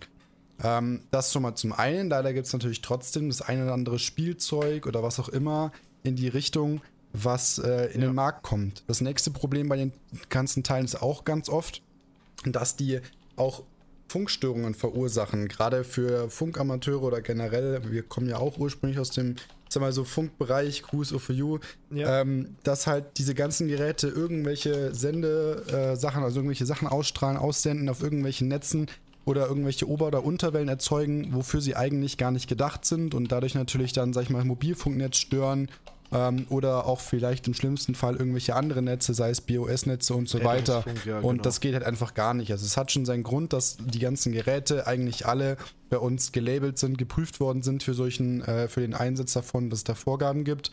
Und das ist natürlich halt auch ein Riesenproblem. Ja, also was besonders äh, gruselig ja mal war vor ein paar Jahren, äh, ich weiß nicht, ob es ein Teddybär war oder irgendwas, äh, wo dann fremde Leute eben mit deinem Kind sprechen konnten. Das war halt auch äh, so ein ja. bisschen sehr gruselig. Äh, da, da, muss man halt auch überlegen, also wenn solche Geräte eine Gegensprechanlage haben oder auch solche Babyphones, die dann irgendwie auf öffentlichen äh, Funkfrequenzen arbeiten. Am besten noch die Video-Babyphone, halt gibt es ja auch schon mit Video inzwischen. Hm. Genau, da muss man halt das Ganze auch sehr kritisch sehen. Ähm, was man halt da, ich meine, heutzutage hat jeder irgendwie eine, eine Flatrate oder irgendwas, äh, was man da sagen kann, na mein Gott, dann nimmt halt einfach ein Telefon und ruft da irgendwas an. Äh, wenn du eine Flat hast, ist dir das eh wurscht, wenn es die ganze Zeit läuft oder such dir irgendwie so einen Dienst. Aber diese Teile, die dann irgendwie auf, was weiß ich, 5 Gigahertz funken oder 2,4 Gigahertz ähm, oder vielleicht auf äh, öffentlichen PMR, also 446 Megahertz äh, Frequenzen funken, unverschlüsselt, wo halt auch irgendwelche äh, Kiddies mit reinfunken können. Also ich glaube, das möchte man seinem Baby auch nicht ja. antun, dass dann irgendwelche Kinder da reinfunken äh, mit ihren Walkie-Talkies oder ja. so. Und sagen wir ähm, ehrlich, es ist halt auch, ich meine, jetzt haben wir mit Handys ist ja eh, ich meine, es ist klar, es ist nicht gesund, wenn man sich zehn Stunden lang das Handy an den Kopf hält. Jetzt haben wir da irgendwelche Geräte, die von irgendwo kommen, die nicht geprüft sind, die in einem Teddybär drin sind. Das Kind schläft damit nachts die ganze Zeit und das Ding ballert dann mit ja. 5 Watt die ganze Zeit auf irgendeinem Netz daraus. Gesund ist auf das nicht. WLAN, das ja. sowieso nur mit 0,2 Watt genau. senden kann, normalerweise in Deutschland. Aber letztendlich ist es ja unserem WLAN-Router wurscht, ob das Signal jetzt mit 5 Watt reinbrennt oder ob das mit den eigentlich rechtlich erlaubten 0,2 oder 0,1 Watt reinkommt. Ähm, das ist halt auch so eine Geschichte, da gebe ich dir vollkommen recht. Also es gibt auf jeden Fall viele smarte Möglichkeiten, wie man sowas löst mit dem Kind, äh, ohne jetzt riesige Strahlung. Ich meine, man kann zur Not baut man einfach ein VoIP-Telefon ins Zimmer. Es gibt VoIP-Telefone, die kannst du so einrichten, wenn eine bestimmte Nummer anruft, dass es einfach abhebt. So. Und dann machst du das mit deinem Handy, rufst du oder mit deinem Festnetz, rufst du bei deinem Kind an, das Ding hebt automatisch ab. Zack, hast ein Babyphone, was ohne Strahlung läuft oder mit wenig Strahlung, dadurch, dass es nicht über Funk geht, äh, was nicht durch Hunds und Kunz abgehört werden kann. Und dadurch, dass du eine Flatrate hast, ist es dir eh wurscht, wie lange du mit dem Ding telefonierst, mit dem Telefon. Also, ja, das wäre so mein Tipp, aber letztendlich diese Dinger, die werden auf Amazon und eBay und Co. rausgeschossen oder auf Wish am mhm. besten noch. Ähm, und das verleitet halt dann doch den einen oder anderen zu sagen, ach, das ist schön günstig, dann kaufe ich mir das doch. Aber ja, sollte man halt äh, sehr, sehr kritisch sehen. Ja, und ähm, ja, was wollte ich jetzt? Ach ja, genau. was man auch kritisch sehen sollte, ist zum Beispiel, ähm, dass jetzt bei uns auch im Gespräch ist, ähm, dass zum Beispiel die Bundespolizei und der Zoll auch auf Passwörter zugreifen äh, können oder dass man eine Auskunfts Auskunftspflicht diskutiert, ähm, dass man halt eben solchen Leuten ähm, Zugriff auf seine Accounts geben soll. Und das ist halt eine Geschichte, die man muss man halt auch wieder sehr kritisch sehen. Ähm, das gleiche hat man jetzt schon erlebt vor einiger Zeit ähm, in, in Sachen ähm, ja, Ausreise oder Einreise in zum Beispiel in die USA. Da war es zum Beispiel auch schon gängige Praxis, dass man dann zum Beispiel seine Social Media Accounts angeben musste, aber äh, dann auch nochmal, ähm, dass man das Passwort rausgeben muss, ist halt nochmal eine andere Geschichte. Also das, äh, wenn das nochmal kommt, das könnte dann auch nochmal ziemlich äh, kritisch werden. Rechtlich möchte ich mich da ehrlich gesagt jetzt gar nicht so weit aus dem Fenster lehnen. Äh, da gibt es sicherlich andere Leute, die da viel besser ähm, das Ganze rechtlich beurteilen können. Ich sehe das halt wieder sehr kritisch und ähm, letztendlich muss man ja auch sagen, diese Passwörter, wenn ich die, wenn ich mein Passwort irgendwo auf einen Zettel schreibe und das in irgendeiner Akte landet oder irgendwas, ist halt auch eine Katastrophe wiederum. Und ähm, da muss man halt wieder eine Lanze brechen für nutzt Passwortmanager und äh, packt auf jede Plattform eigenes Passwort. Äh, anders äh, kann man das gar nicht sagen. Und ähm, ja, es gibt jetzt aktuell einen Referentenentwurf und ähm, da wird jetzt noch drüber diskutiert, aber wenn das kommt, äh, dann wird es nochmal eine ganz andere Kiste und ähm, ja, insbesondere soll das halt eben die Bundespolizei oder auch äh, Zollfahnder dann betreffen, die dann eben Zugriff auf sowas erhalten sollen. Und es wird natürlich dann wieder mit dem Deckmantel der ähm, Bekämpfung von Rechtsextremismus und von Hasskriminalität äh, ja, argumentiert. Aber das Ding ist halt, ähm, wenn ich mich so umgucke, die meisten Leute, die auf Facebook rumpöbeln, die haben einfach ein ganz normales Facebook-Profil. Da brauche ich nicht das Passwort von denen. Die haben ihren Klarnamen drinstehen, weil die so verblendet mittlerweile sind, dass denen es völlig wurscht ist, ob die irgendwelchen rassistischen Dünnpfiff auf äh, Facebook abladen. Äh, letztendlich ist denen das völlig egal, die machen das trotzdem und ähm, ja, deswegen glaube ich halt, dass es einfach keinen Mehrwert bietet, äh, wenn dann irgendwie die Bundespolizei oder der Zoll Zugriff auf meine Accounts hat. Da spielt natürlich zum Beispiel auch eBay eine Rolle, wenn es um das Thema Zoll geht, äh, aber auch auf Chatdienste, Online-Shops, Spiele-Apps, äh, Flirt-Apps, Podcast-Apps, auch. Äh, warum? Also lauter solche Geschichten, wo ich ehrlich gesagt dran zweifle, dass es überhaupt was bringt, außer mehr Unsicherheit äh, und vor allem äh, vielleicht sogar dann auch äh, irgendwelche Data Breaches, die vielleicht sogar durch unvorsichtige Vorgehensweise von unseren Ermittlungsbehörden ausgeht, äh, ausgehen. Also ja, man kann es einfach nicht gut heißen. Und ähm, das ist eine Entwicklung, weiß ich nicht. Das ist immer, wenn, wenn irgendwas passiert ist, dann, dann zucken die Behörden, dann geht es irgendwie rund, dann geht es drunter drüber und dann versuchen die irgendwelche, ja, Gesetze irgendwie aus dem Ärmel zu schütteln oder irgendwas zu machen. Aber letztendlich ähm, glaube ich halt, dass sowas überhaupt nichts löst. Und wenn man dann mal in Relation sich anguckt, äh, wie viele Vorfälle haben wir denn wirklich und bringt denn das auch wirklich was, äh, da muss man das schon wirklich sehr arg in Frage stellen, ob das überhaupt was bringt. Ähm, ja, wir sind gespannt. Wir bleiben auf jeden Fall dran, wenn es da was Neues zu gibt. Aber ähm, ich sehe das sehr, sehr kritisch. Ja, ähm, was auch äh, kritisch ist, ist unser Zustand in Sachen Online-Payment. Jetzt ist ja Wirecard äh, mehr oder weniger tot oder man weiß nicht so genau, wie geht es weiter. Ähm, den, ähm, war das der CEO? Masalek, der, Ma ja, genau, der, den, der ist geflüchtet, den, genau. Genau, aber den hat man bis jetzt immer noch nicht gefunden, zumindest nee. in den Medien. Also ich habe letztens also, noch bei uns in der Gemeinde das Flugblatt gesehen. Ich habe gar nicht, also ich wusste, weil die Firma ist ja von meiner Firma ein Katzensprung ums Eck, ist dann glaube ich 300 Meter Luftlinie. Ja. Aber ich hatte gar nicht auf dem Schirm, dass der international immer noch gesucht wird. Und ich habe mich letztens ganz erschrocken, so ein richtiges Bild, huch. Ähm, das war sogar auf Aktenzeichen. Ja. Also der, der, der wird gesucht international mit Haftbefehl und allem drum und dran. Also nicht mit dem Rapper, sondern mit internationalen Haftbefehlen. ja, wer weiß. und, oh. ja. Ja. Ähm, ja, auf jeden Fall äh, wird er noch gesucht und äh, also richtig heftig, also richtig krasser ähm, Cyber- Krimi kann man ja nicht anders nennen, das ganze Thema. Ist er jetzt ein ähm, Cyberpunk? oh, ja gut, ich, ich sag mal, so ein Punk hat weniger ja, Kohle, ne? Also, aber davon mal. Nee, aber es ist halt ah. echt krass. Also sowas hat man, äh, wenn man, also sowas gab es halt bisher noch nicht. Du hast ein Unternehmen, was ein sehr gutes Standing hat. Ob das jetzt berechtigt war, da natürlich im Nachhinein äh, eher nicht. Aber letztendlich hatte das ja in der Politik einen guten Stand und so weiter.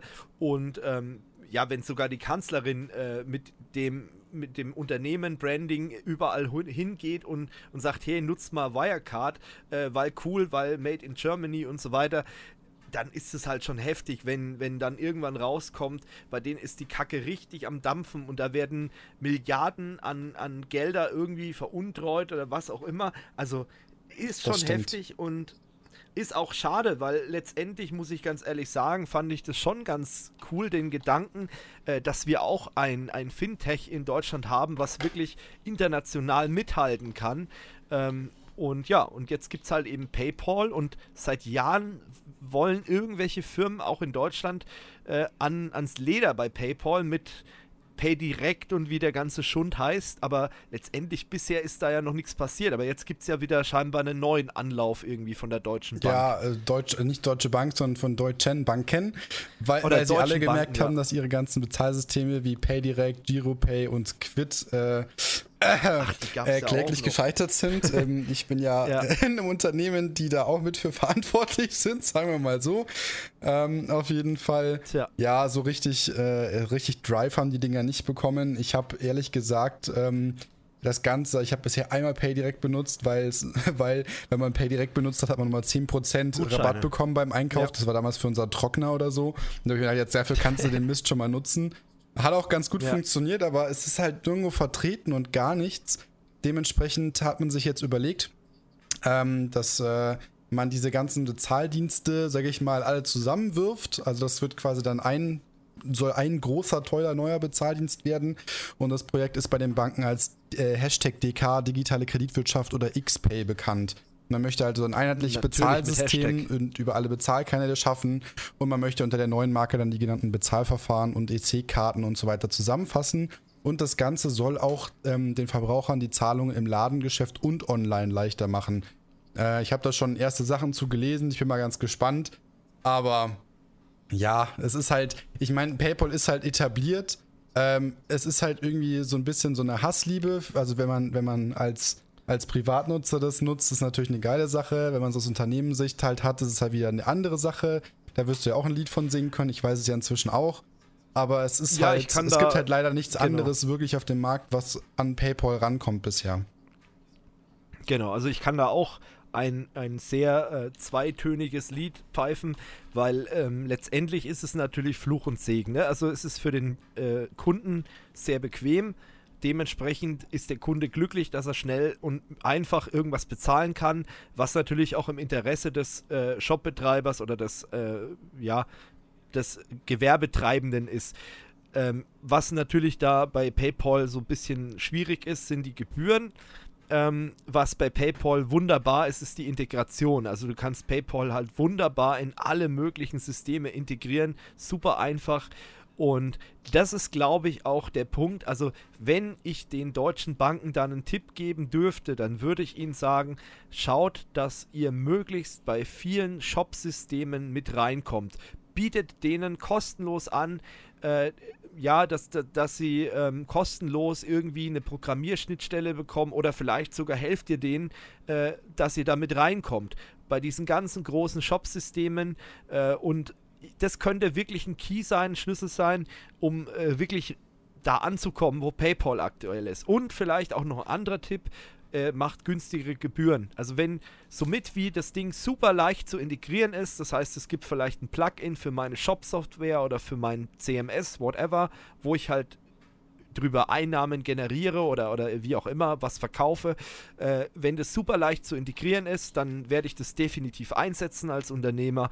Und das andere ist halt auch, wenn es finanziell günstiger ist als PayPal oder andere Kreditkartenunternehmen, dann werde ich natürlich versuchen, dass meine Kunden darüber bezahlen werden. So, aber das sind eben so die Punkte. Die Integration war halt bei PayDirect scheiße und ähm, ich muss auch ehrlich sagen, bei unseren Projekten, in denen wir irgendwelche Payment-Sachen realisiert haben, da war PayDirect nie wirklich ein Thema, äh, weil es halt einfach nicht gut funktioniert hat, das zu integrieren. Das war einfach eine Katastrophe und letztendlich äh, hat es halt eh niemand genutzt. Gut, das kommt vielleicht auch deswegen, weil es niemand einbauen wollte bei sich ähm, und dann ist es irgendwann halt mal unter den Tisch gefallen. Ja. Aber wenn das der Fall ist, glaube ich halt, dass eine deutsche Alternative doch eine Chance hat, äh, immer noch gegen PayPal anstinken zu können.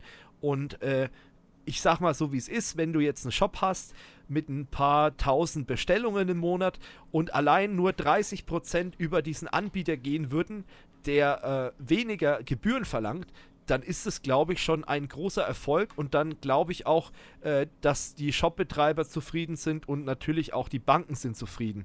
Man darf natürlich jetzt nicht davon ausgehen, dass alle Welt dann auf einmal von PayPal auf äh, dieses neuen Dienst umswitcht. Also das wäre auch utopisch, aber letztendlich äh, können die mir vorstellen, dass es schon was bringt, wenn man Anreize an den richtigen Stellen setzt. Ja, ich hoffe es auch, aber also ich hoffe es wirklich auch und ich glaube, das könnte durchaus auch fruchten aber nachdem ich ja auch ein bisschen weiß, wie die Strukturen dahinter sind, stelle ich mir das schwierig ja, vor, weil ja. das ist, wir sind in Deutschland, es ist ein riesen Kostenapparat, äh, da werden ja auch ganz ja. gute Gehälter gezahlt und ich bin da ein bisschen am Zweifeln, ob das mit den Gebühren klappt. Aber ich, ich würde es mir auch wünschen, auf jeden Fall. Ja, also klar, also man darf halt auch nicht vergessen, PayPal hat halt jahrelange Erfahrung, ähm, da, wie das funktioniert. Die sitzen auch auf einem riesigen Datenschatz, also die wissen auch, wer was mag, wer was bestellt. Ja. Schwierig. Ja, schwierig wird es auch oftmals bei Microsoft ja. Teams, wenn es gerade auch um den Einsatz geht in Behörden oder öffentlichen Einrichtungen. Und ja, ja die äh, Stadt München, der einer hat es mitbekommen, äh, setzt ja Microsoft Teams ähm, für das ganze Homeschooling ein. Und ähm, ja, man, man hat sich gedacht, ach, wir müssen das Ganze jetzt auf jeden Fall noch schnell verlängern, ähm, weil jetzt durch den zweiten Lockdown und so weiter, wir wissen ja nicht, wie es weitergeht und dementsprechend äh, wurde dann letztens, ähm, das war so Mitte Dezember, äh, wurden Münchner Grundschüler oder generell Münchner Schüler, ich sag mal, zwangsdigitalisiert. Man hat sich nämlich gedacht, ha, wir machen das ganz einfach, wir werfen die alle zusammen in einen sogenannten Tenant, heißt das, oder? Steffen, du weißt genau, Tenant, genau. Ähm, Entschuldigung, ich bin ja. da mit Microsoft-Produkten nicht ganz so auf der Höhe, wie die im, Back in, im, im Background, sag ich mal, laufen. Äh, genau, in so einen Tenant rein ja. und im Prinzip heißt es jetzt, ähm, ganz vereinfacht gesagt, dass sämtliche Schüler, sämtliche Lehrer, und sämtliche Schulen, also 140.000 Menschen, 61 Berufsschulen, 35 Gymnasien, 16 Realschulen, 32 Mittelschulen, 85 Grundschulen und 9 Förderzentren alle zusammen in einem einzigen Microsoft Teams sitzen. Und ihr könnt euch das in, Theorie, in der Theorie vorstellen wie ein riesengroßes WhatsApp. Das heißt, jeder kann jedem schreiben, er braucht nur den Namen. Ist ja. natürlich, ähm, ja, ich sage mal, ist nicht so ganz die Idee dahinter. Äh, ist ein bisschen schwierig, sag ich mal. Vor allem, weil man auch den Eltern das nicht, äh, ich sag mal, sehr klar, äh, man hat den Eltern nicht klar gesagt, was das denn eigentlich heißt. Also die haben natürlich dafür was unterschreiben müssen, dass ihre Kinder das nutzen dürfen. Ist ja klar, die sind ja doch minderjährig und mussten eine Einverständniserklärung unterschreiben. Aber da stand halt unter Punkt 3b vom Vordruck einfach nur, dass sich alle Mitglieder in einen von diesen Tenants sehen können. Was das im Endeffekt heißt, hat halt niemand den Lehrern, den Eltern, den Schülern oder so gesagt. Und es ist auch unter anderem Robert Helling, einem Physiker an der LMU München und auch Mitglied des Chaos Computer Clubs, aufgefallen. Der hat auch gesagt, äh, er war sich nicht klar, was er da unterschreibt, weil einfach Tenant und auch die Struktur dahinter, wie Microsoft Teams funktioniert, einfach nicht, ich sag mal, einem, zum einen aktiven äh, Wortschatz, den man so täglich nutzt, gehört und zum anderen betreut ja jetzt nicht jeder hobbymäßig Microsoft Teams hinten dran. Und das nee. ist halt ein bisschen schwierig, ja. weil ich sag mal, jetzt kann halt theoretisch wie hat er gesagt, seine Tochter direkt mit dem Sohn von dem ehemaligen FC Bayern schreiben.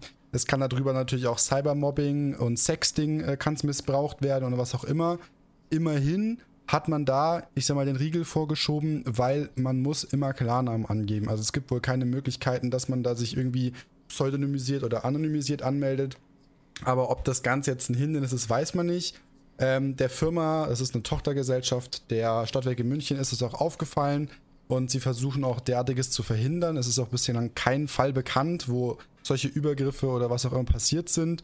Aber würde das passieren, dann würde man natürlich auch die Staatsanwaltschaft einschalten und würde sich darum kümmern.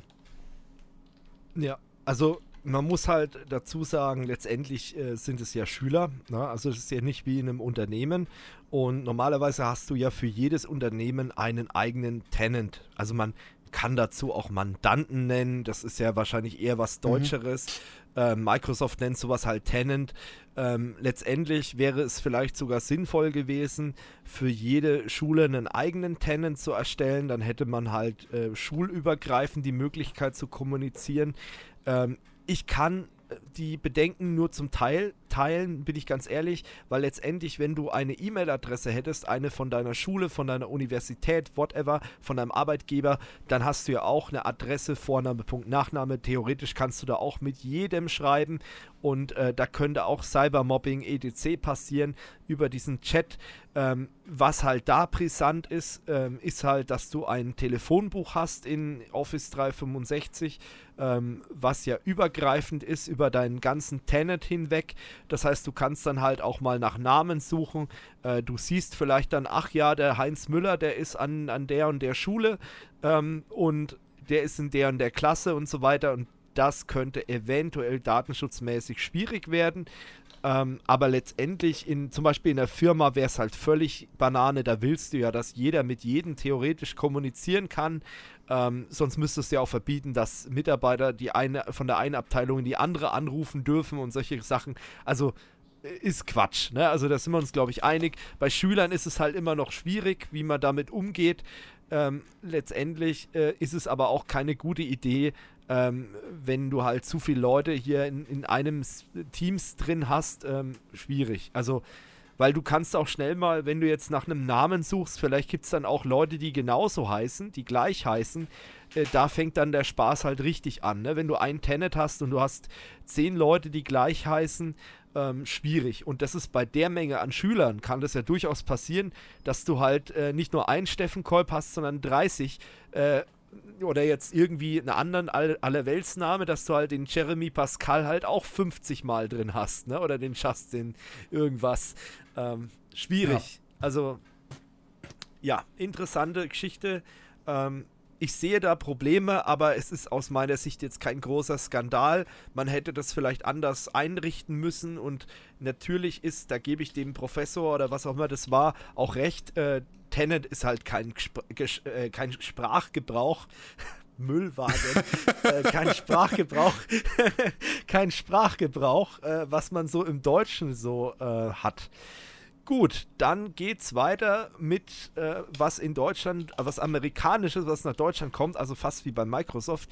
Tesla kommt ja nach Grünheide bei Berlin und da sind zum Beispiel auch die Sachen ähm, ja bekannt, dass ja auch öfters mal versucht wird, die Abholzung zu stoppen und so weiter. Wir hatten ja schon mal in einer Folge drüber ähm, diskutiert und ähm, da war ja das Thema dann halt auch äh, unter anderem auch die ganze Geschichte mit dem, ähm, ja, zum Beispiel mit der Verkehrsanbindung und so weiter. Und das ist jetzt ähm, aktuell auch so aufgekommen, dass die Deutsche Bahn äh, zum Beispiel viel zu langsam ist, um da eine Verkehrsanbindung zu schaffen. Es geht aber noch weiter. Tesla möchte ja auch Wohnungen dort schaffen und so weiter.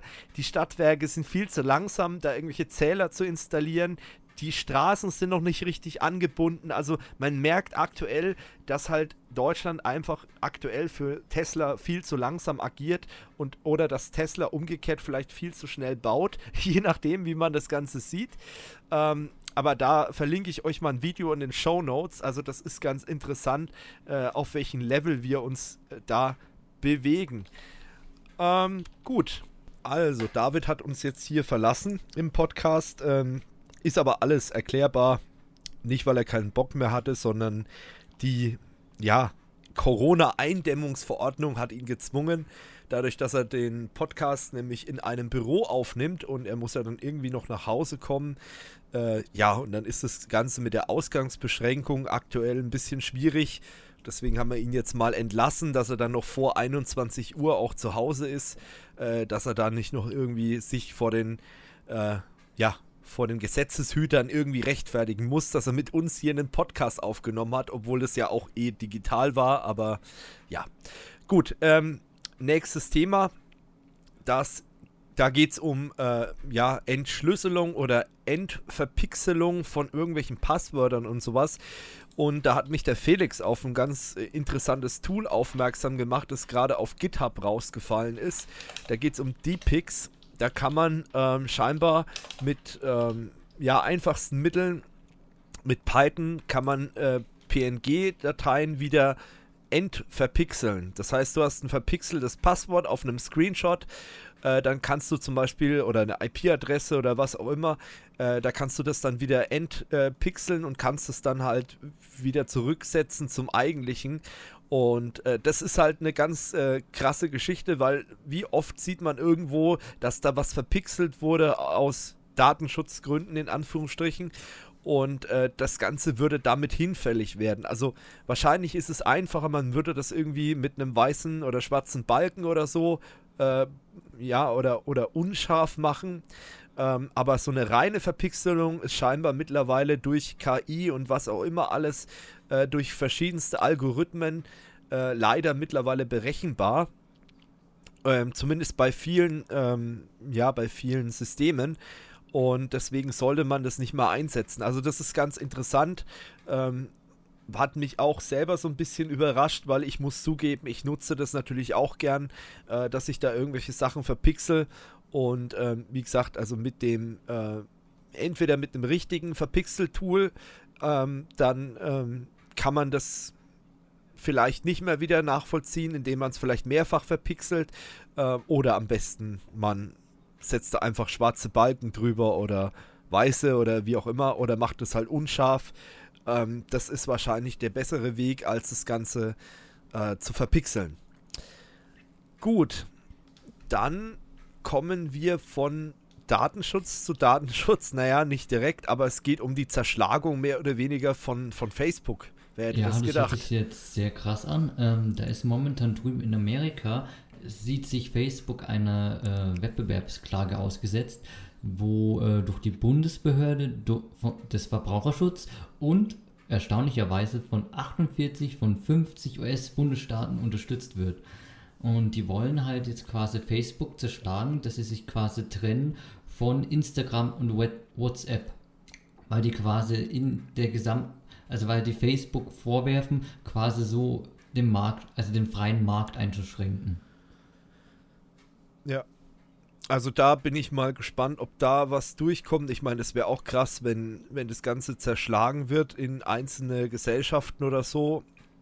Ähm, ja, vielleicht kauft dann irgendjemand anderes irgendeine Plattform oder was weiß ich, Instagram wird von Microsoft gekauft oder von Google oder WhatsApp von äh, was weiß ich. Also es könnte interessant werden. Ich bin da echt mal gespannt, was dabei rauskommt. Ja, ähm, und das, man muss ja auch dazu sagen, aus meiner Sicht ist ja Facebook äh, schon ziemlich mächtig, aber wenn man sich mal Google anguckt, ähm, ja, also Google ist nochmal eine ganz andere Dimension. Äh, das sollte man vielleicht auch mal Angst haben, aber irgendwie schlagen sie alle mal auf Facebook ein ja, ist für mich aus meiner Sicht nicht immer ganz nachvollziehbar, aber vielleicht äh, fehlen halt manchen Leuten die Informationen, was Google denn alles so sammelt und mittlerweile äh, eigentlich äh, ja alles weiß. Also es gibt kaum noch Sachen, die du vor Google-Servern irgendwie verstecken kannst. Also es ist ganz schwierig. Dadurch, dass auch mittlerweile so viele Google Chrome benutzen und letztendlich alles, was du in Google Chrome ansurfst, wird halt auch an Google übertragen. Und ähm, das ist schon, äh, schon heftig.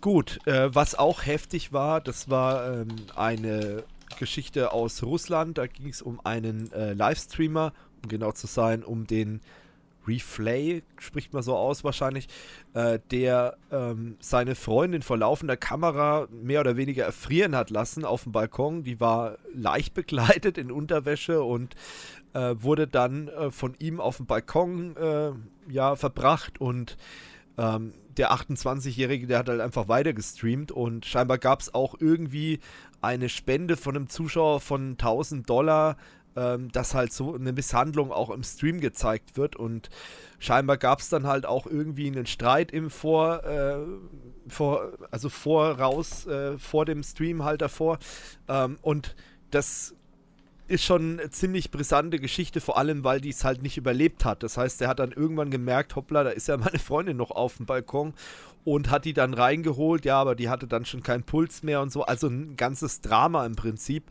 Und letztendlich äh, war das ja dann auch so, ähm, dass er scheinbar erst durch den Stream dann mal auf die Idee kam, Rettungskräfte zu rufen und so weiter. Also ganz, ganz bizarr alles.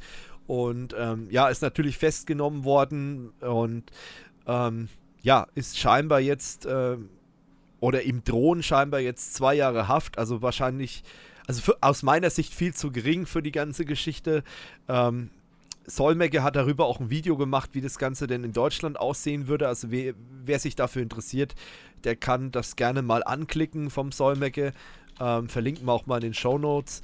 Ähm, ja, also krasse Sache und ähm, ja, da muss man sich manchmal fragen, wo die Gedanken von Leuten sind. Ich meine, gerade in Russland, eigentlich, wenn man dort lebt, dann sollte man eigentlich wissen, ähm, dass es da schon etwas kälter werden könnte unter Umständen. Ähm, und das, was auch noch brisant ist, die war auch noch schwanger, muss man mhm. noch dazu sagen. Also doppelt schlimm. Und das aus ja. unserer Sicht befremdliche war auch, dass der Typ die ganze Zeit den Stream weiter hat laufen lassen. Du sahst, genau. also am Anfang hat man ihn quasi gesehen, wie er so neben mir kniet und äh, ihren Puls checkt. Und dann letztendlich hat es dann auf die Couch verfrachtet und hat halt dann immer noch mit den Leuten sich im Stream unterhalten. Und du hast dann auch äh, später auch die ganzen Rettungskräfte gesehen, die mit dem Kerl dann auch noch gesprochen haben. Also eine also nicht nachvollziehbare Reaktion, muss man ja wirklich mal so sagen. Also wenn jemand anders das passieren würde, was schon allein sehr strange ist, der Zustand oder der Umstand, äh, der würde wahrscheinlich auch eher anders reagieren, als der Typ da reagiert hat. Aber gut. Ähm, ja, dafür bekommt er hoffentlich jetzt eine gerechte Strafe. Ähm, ja, jetzt wird der Übergang sehr holprig. Ähm, Telekom Mobilfunknetz. es gab einen ähm, Test von der, vom Fachmagazin Connect. Die machen ja alles so rund um Mobilfunk und so weiter. Und die haben sich jetzt mal das Mobilfunknetz oder mal wiederholt, gucken die, glaube ich, sich jährlich an, die Mobilfunknetze in Deutschland. Da hat mal wieder die Telekom gewonnen. Vor allem wurde halt der, der 5G-Ausbau äh, der Telekom wirklich gelobt. Und äh, die haben dann auch den Innovationspreis 5G Innovation Award 2021 äh, bekommen dafür und ähm, ja, wahrscheinlich auch zu Recht, weil wenn man sich anguckt, zum Beispiel die Telefonica, die hat jetzt erst im Herbst angefangen mit 5G-Ausbau und die waren aber auch bei LTE ja relativ spät dran und äh, Vodafone ist halt dann nach wie vor auf Platz 2, äh, was jetzt Ausbau angeht und äh, die Telefonica auf Platz 3 mit O2 und den ganzen Untermarken, die es da noch so gibt ähm, ja, mal wieder was äh, bestätigt worden, äh, was man eigentlich mehr oder weniger eh schon fast wusste. Und ähm, ja, dann hängt es halt immer vom Glück ab. Ne? Also manchen Regionen ist halt dann doch mal O2 besser als die Telekom. Aber im Durchschnitt ist halt doch die Telekom in Deutschland am besten. Meine Erfahrung ist halt auf dem Lande, da hast du mit der Telekom definitiv den besseren Empfang, ähm, weil du oftmals sonst überhaupt kein Netz hast. Also es ist halt, ist halt nun mal so. Und ähm, ja, die Hoffnung ist halt, dass letztendlich irgendwann vielleicht doch mal National Roaming kommt, dass es egal ist, wer da ausgebaut äh, hat und du bekommst dann halt einfach irgendeinen Mast zugewiesen und kannst dann den nutzen. Aber ähm, wahrscheinlich ist es erstmal utopisch. Du kannst es mittlerweile mit, ähm, ja, mit Businesskarten kannst du sowas umgehen, aber das ist halt dann sündhaft teuer. Das ist dann nicht dein normaler Tarif, sondern es ist halt dann einfach ein Roaming-Tarif aus dem Ausland, ähm, der relativ teuer ist. Und so kannst du zum Beispiel auch National Roaming machen. Ähm, bietet, glaube ich, die Telefonica an. Das ist mir in meinem, ja, in meinem äh, Geschäfts, meinem Geschäftsleben mal passiert, ist mir sowas über den Weg gelaufen bei einem Kunden, äh, dass sie dann solche SIM-Karten über die Telefonica beschafft haben, die eigentlich im Ausland registriert sind, aber dann halt in Deutschland jeglichen Mobilfunkbetreiber nutzen können. Ähm, ja, aber es ist halt wie gesagt sehr teuer. Das ist nichts, was man eben mal für, normal, für normale Nutzung benutzen möchte, weil du zahlst dann je nachdem für 30 Megabyte, was weiß ich, 30 Euro im Monat oder so. Also wirklich sauteuer. Und ähm, ja, also nichts für Privatleute auf jeden Fall. Gut, ähm, dann kommen wir zur Bedrohungsanalyse von G-Data. Das fand ich auch ganz interessant die Cyber Defense äh, Spezialisten aus Bochum, die haben jetzt im dritten Quartal des Jahres fast doppelt so viele Cyberangriffe gesehen ähm, als in den äh, Quartalen zuvor und das Ganze ging halt auch gezielt gegen ja, Privatrechner, aber auch gegen Firmennetzwerke natürlich. Ähm, besonders äh, aktiv war halt zum Beispiel die Malware Emotet oder auch Agent Tesla ähm, oder auch diverse andere, die zum Beispiel auch auf diese ganze Homeoffice-Thematik abzielen. Also allein jetzt das Thema Phishing und Homeoffice war jetzt auch ein, ein großes Thema, auch bei Kunden von uns, ähm, die halt sehr viele Phishing-Nachrichten bekommen haben, äh, die zum Beispiel Zoom-Meetings beinhalten oder eben auch Microsoft Teams. Ähm, und diese ganzen Meeting-Plattformen, die halt jetzt durch das Homeoffice äh, sehr populär wurden oder noch populärer, als sie eh schon wurden durch die Digitalisierung und ähm, das spiegelt eigentlich so das wieder, was ich auch so mitbekommen habe in der Branche und auch in, bei Kunden, äh, dass es schon zugenommen hat. Und deswegen ist auch das Thema, um nochmal auf den ja, auf den Aufhänger vom Anfang zurückzukommen, das Thema Awareness Training ist halt auch wieder ein richtig großes, äh, dass man eben seine Mitarbeiter darauf vorbereitet, ähm, dass so eine ja, Teams äh, Meeting, E-Mail auch durchaus äh, schadhaft sein kann, auch wenn sie vielleicht im ersten Moment wirklich aussieht wie eine E-Mail von, von Microsoft Teams. Dafür gibt es auch äh, Lösungen, die zum Beispiel solche Links checken. Ähm, man muss allerdings dazu sagen, dass natürlich ähm, die nur das ja praktisch blockieren können, was sie auch kennen. Und meistens sind diese Links halt nur wenige Stunden gültig und dann kommt halt auch so eine Schutzlösung, nicht mehr wirklich hinterher. Das heißt, die beste Firewall ist halt dann immer noch der User selbst, äh, der halt nachprüft, ist es denn wirklich ein richtiger Link und ein richtiges Meeting. Ähm, ja, aber da gibt es schon äh, diverse Angriffe, die schon sehr, sehr, sehr gut gemacht sind. Und da äh, laufen reihenweise die Leute in diese Falle. Und da muss man auf jeden Fall aufpassen. Gut, ähm, es gab einen Stromausfall bei Micron. Die machen ja RAM-Speicherlösungen, SSDs und solche Geschichten. Und da ist wohl ein bisschen was kaputt gegangen. Genau, denn äh, in ihrer taiwanischen Produktionsstätte gab es einen einstündigen Stromausfall. Und jetzt denken sich manche, naja, ein einstündiger Stromausfall, was kann denn da passieren? Äh, tatsächlich relativ viel, weil das betrifft jetzt äh, ein Zehntel des weltweiten, äh, der weltweiten DRAM-Produktion, weil die stellen sogenannte Wafer her und die sind dann teilweise für Monate, werden die halt dann äh, vorbereitet und da kann selbst ein Ausfall von einer Stunde relativ viel äh, unwiderruflich zerstören. Also ist tatsächlich krasser, als man sich vorstellt. Ja, also hätte ich jetzt auch nicht gedacht. Vor allem bei sowas denkt man halt auch immer, solche Firmen, wo so sowas halt wichtig ist, dass die Stromversorgung immer vorhanden ist, dass sie halt auch eine Notstromversorgung haben. Ne? Also USV-Anlagen, Dieselgeneratoren, wie auch immer. Ähm, war scheinbar da nicht so der Fall oder ist nicht angesprungen. Das soll es ja auch geben. angesprungen, weil die sind ja eigentlich in Taiwan auch schon betroffen von Erdbeben und so weiter und haben da normalerweise schon Systeme installiert, die dafür sorgen, dass die Produktion weiterlaufen kann. Ja. Also eher untypisch, aber passiert, also es gibt es ja auch bei Rechenzentren, äh, passiert es immer mal wieder, dass halt der Notfalldiesel dann eben nicht anspringt, obwohl man äh, das vielleicht sogar vorher getestet hat. Ist allgemein sowieso immer eine gute Idee, solche äh, Schwarztests öfters mal zu fahren, um zu sehen, läuft denn meine USV, läuft denn mein Notstromdiesel, wie auch immer. Ähm, das machen leider viele Leute viel zu wenig, muss man ganz ehrlich mal sagen. Ja, dann kommen wir, würde ich mal sagen, zu Telekom, weil die schenkt nämlich Kunden was. Oh ja, oder hat geschenkt. Also das läuft immer noch. Nämlich, die haben jetzt im Dezember an ihre Kunden 100 äh, Gigabyte Datenvolumen verschenkt. Das konnte man sich quasi über diesen äh, Data Pass äh, Buchungsding, konnte man sich das quasi buchen. Also äh, Kongstar-Kunden kennen das zum Beispiel, dass sie halt dann zum Beispiel, wenn sie diese äh, Messaging-Option buchen, dass sie halt jeden Monat das quasi über diesen äh, Datapass quasi neu bestellen müssen. Und Oder dass du eine Dayflat buchst bei der Telekom, das gibt es ja auch. Und ich glaube, die Adresse ist auch äh, pass.telekom.de genau, das oder so. die, ist, glaube ich, ist die Adresse.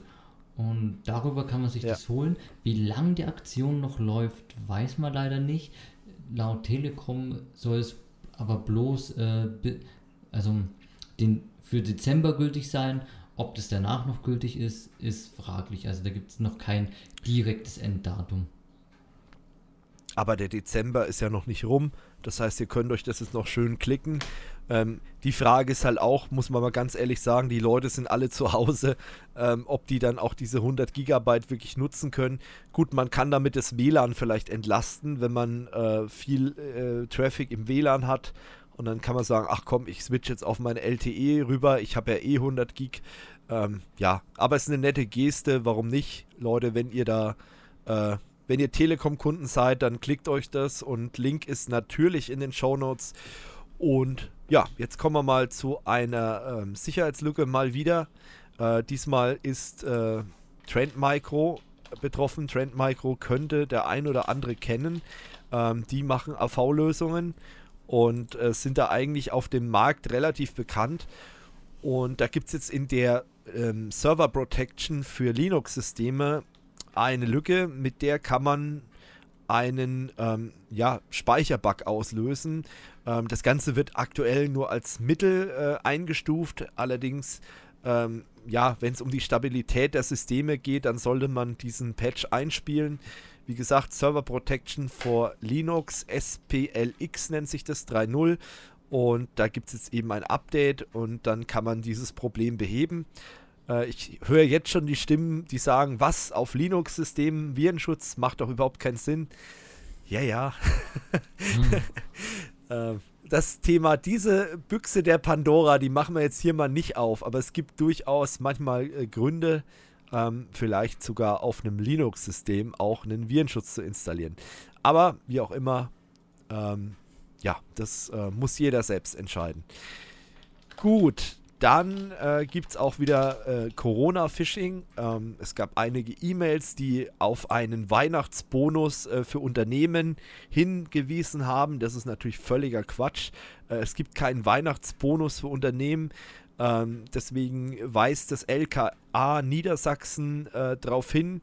Äh, interessanterweise sind sehr viele T-Online-Leute betroffen äh, keine Ahnung, Data Breach oder irgendwas. Also so wirklich kann man da auch noch nicht greifen, warum jetzt ausgerechnet äh, T-Online-Kunden ähm, angegriffen werden. Ähm, vielleicht, ähm, ja, gibt es da ein- einen Grund, dass der, ähm, vermutet man, dass der Spam-Filter von T-Online keine so wirklich gute Herkunftsüberprüfung macht, also sprich die ganzen DNS-Records so überprüft. Ähm, ja, aber wie gesagt, das ist jetzt erstmal nur eine Vermutung, die da angestellt wird. Und ähm, ja, wie gesagt, man sollte darauf aufpassen, ähm, wenn sowas reinkommt und das Ganze mal bei den offiziellen Behörden gegenprüfen und da bloß keine Daten rausschicken. Ähm, wer weiß, wofür die dann mal missbraucht werden. Ähm, oder schon gar keine Links zu irgendwelchen Downloads mit ZIP-Dateien, die passwortgeschützt sind. Das habe ich jetzt auch schon gesehen, dass da irgendwas rauskam. Ähm, also ganz, ganz vorsichtig genießen und dann ähm, ja am besten direkt beantragen bei den Behörden und auf den offiziellen Seiten sich bewegen, dann kann da eigentlich auch nicht so viel schiefgehen. Gut. Ähm, dann kommen wir von Corona-Bonus und Corona-Weihnachtsbonus zu äh, E-Sport. Ist ja auch gerade so ein bisschen Thema. Äh, und da möchte man mal so ein bisschen einem Klischee äh, ja, Herr werden. Ähm, das Klischee ist ja so, hier Gamer dick und vor allem E-Sportler natürlich noch dicker und äh, sitzen den ganzen Tag vorm PC und so weiter. Und jetzt wurde halt un eine Untersuchung durchgeführt von einer ähm, ja, Universität und ähm, in Queensland und die haben mal untersucht, also 1400 Spieler und Spielerinnen aus 65 Ländern und ähm, dabei ist halt herausgekommen, dass halt diese Leute überdurchschnittlich fit eigentlich sind. Und äh, das ist halt auch so eine Geschichte, ähm, ist mir auch schon aufgefallen bei E-Sportlern, wenn man sich die mal anguckt, die meisten, die sind nicht wirklich dick. Also gibt natürlich Ausnahmen, keine Frage. Aber die meisten, die sind schon sehr äh, schlank. Ne? Das sagt jetzt nichts über die Sportlichkeit aus, ich weiß.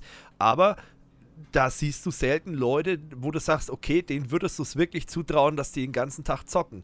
Hat aber auch damit was zu tun, solche professionellen E-Sport-Teams, die haben natürlich auch äh, eigene Köche zum Beispiel, die haben Fitnesstrainer, die haben Leute, die sich äh, Ärzte, die sich Gedanken machen um die Fitness und Gesundheit dieser Spieler. Ähm, von daher gesehen ist es auch alles nachvollziehbar. Und ähm, ja, ich glaube, dass wenn du halt jetzt, sag ich mal, dein, dein Leben nicht im Griff hast, in, in was das angeht, dann kannst du auch nicht wirklich E-Sportler werden. Ähm, und ähm, aber das ist so meine persönliche Meinung. Aber es ist interessant, dass es jetzt dafür eine Studie gibt. Und ähm, habe ich mir schon fast so gedacht, ehrlich gesagt. Ja. Und wenn ähm, es schon um Gesundheit geht, kommen wir jetzt zu den elektronischen Patientenakten. Denn die gibt es jetzt ab den 1. Januar 2021. Zwar erst in einer abgespeckten Form, also da fehlen noch so Sachen wie Mutterpass, Untersuchungsheft für Kinder oder äh, das Zahnbonusheft. Und man kann auch noch nicht bei allen Dokumenten hergehen und bestimmen, welcher Arzt das sehen darf. Aber äh, es ist da. Man kann relativ wenig damit machen. Und ja, ähm, das ist wie mit dem digitalen Personalausweis. Man kann sehr wenig damit machen, aber es ist vorhanden. Ja, ist leider wirklich so. Und auch ähm, ja. Die Sache ist die, dass diese ganzen Arztpraxen, die müssen das jetzt noch nicht da haben. Die haben Zeit bis zum, äh, das war der 21. Juli 2021, bis sie die Gerätschaften anschaffen, äh, um das quasi zu gewährleisten. Ja. Die Geräte, muss man ja auch noch sagen, die sind ja jetzt, also es gibt von äh, den Kollegen von Heise gibt es einen sehr guten Artikel im letzten Heft. Äh, die haben sich mal die Sicherheit dieser ähm, Lesegeräte mal angeguckt und den Manipulationsschutz und so weiter, der auch sehr zu wünschen übrig lässt. Also ähm, ja, man hat da schon so ein bisschen Bauchschmerzen und auch äh, das Thema, ich meine, abgesehen davon, dass äh, dieses äh, Zahn... Ähm, Bonusheft, also ich glaube, was Deutscheres gibt es wohl kaum als so ein Bonusheft, wenn du irgendwie brav dann zum Zahnarzt gehst und so weiter und stempeln lässt. Ähm, ja, nee, aber abgesehen davon, ich sag mal so, es, es, die Frage ist halt, der Mehrwert ist für mich aus meiner Sicht schon da. Also ich, ich verstehe, warum man sowas macht, aber das muss halt auch alles sicher sein. Und da ist im Moment noch so ein großes Fragezeichen, wie sicher denn das ganze Ding ist. Ähm, manche Sachen sind scheinbar nicht so konsequent zu Ende gedacht, wie sie vielleicht hätten sein sollen. Und ähm, da muss man einfach mal abwarten. Letztendlich sind, glaube ich, diese neuen Karten alle für diese Patientenakte ready. Also ich habe jetzt erst eine neue Karte beantragen müssen und äh, da steht jetzt auch schon drauf, dass die dafür ready ist, aber letztendlich, ähm, ja, welche Vorteile wir dann konkret damit haben, äh, das wird sich noch wirklich rausstellen. Man kann da natürlich noch viele Services außenrum bauen. Äh, es besteht halt auch wieder die Gefahr, dass irgendwelche Leute darauf Zugriff haben, die es eigentlich nicht haben sollten und so weiter. Ähm, wir werden sehen, aber ich glaube, man wird sich in Zukunft nicht vor dieser digitalen Patientenakte ähm, ja, wehren können oder verschränken können. Das wird nicht mehr gehen. Also das glaube ich, der Zug ist abgefahren. Ähm, muss halt nur hoffen, dass die, ähm, ja, dass die Leute, die sich darum kümmern, auch wirklich Ahnung haben und diese Systeme halt ordentlich abdichten. Da ist auch die Rede von irgendwelchen ja, Routern, die da im Einsatz sind, die dann irgendwie VPN aufbauen, was ja grundsätzlich schon mal nicht falsch ist. Ähm, ja, aber wie das sicher das Ganze ist, das wird man erst sehen. Und vor allem letztendlich muss es halt in allen Arztpraxen erstmal implementiert werden. Und ähm, Arztpraxen und IT-Sicherheit, da spreche ich aus eigener Erfahrung, ähm, das ist oftmals nicht so golden. Und äh, wenn dann solche Sachen noch darüber laufen, ja, schwierig. Mal gucken. Wir werden sehen. Ähm, ja, am Ende noch eine sehr erfreuliche Nachricht. Es gab mal wieder einen Friendly Fire Stream. Ähm, da wurde erneut äh, über eine Million Euro wurden da für einen guten Zweck eingesammelt. Ähm, ja, Friendly Fire, das ist ja so ein äh, ja, Charity Livestreaming Event ähm, was zum Beispiel von den Pete's Meats ausgeht, von Gronk ausgeht, Sarazar, nee, Sarazar glaube ich nicht, ne? Gronk ausgeht auf jeden Fall. Ähm, und dann sind halt noch so Leute dabei, äh, wie der Haider, der dieses Jahr aber, glaube ich, krank war. Oder dann eben auch äh, der Fischkopf und dann noch so ein paar andere Streamer, äh, die dann da einfach mit äh, dabei sind. Und das wird halt eben für die Tafel zum Beispiel oder für irgendwelche ähm, ja, Tierhilfsorganisationen oder Frauen gegen Gewalt und ähm, Deutsche Diabetes Stiftung war dieses Jahr mit dabei und solche Geschichten. Also das ist auf jeden Fall eine ganz, ein ganz cooles Event, war ein zwölfstündiger Livestream und wie gesagt, da ist ordentlich Kohle zusammengekommen, über eine Million und da kommen dann halt noch Einnahmen aus Sponsoring dazu und Erlöse aus dem Merchandise-Verkauf und dann letztendlich sind dann eben 1,6 Millionen Euro da errechnet worden, äh, die dann letztendlich an diese Organisation gehen. Also wirklich eine schöne Sache, finde ich immer unterstützenswert, wenn Leute ihre Reichweite nutzen für solche Projekte. Ähm, das ist immer ganz gut.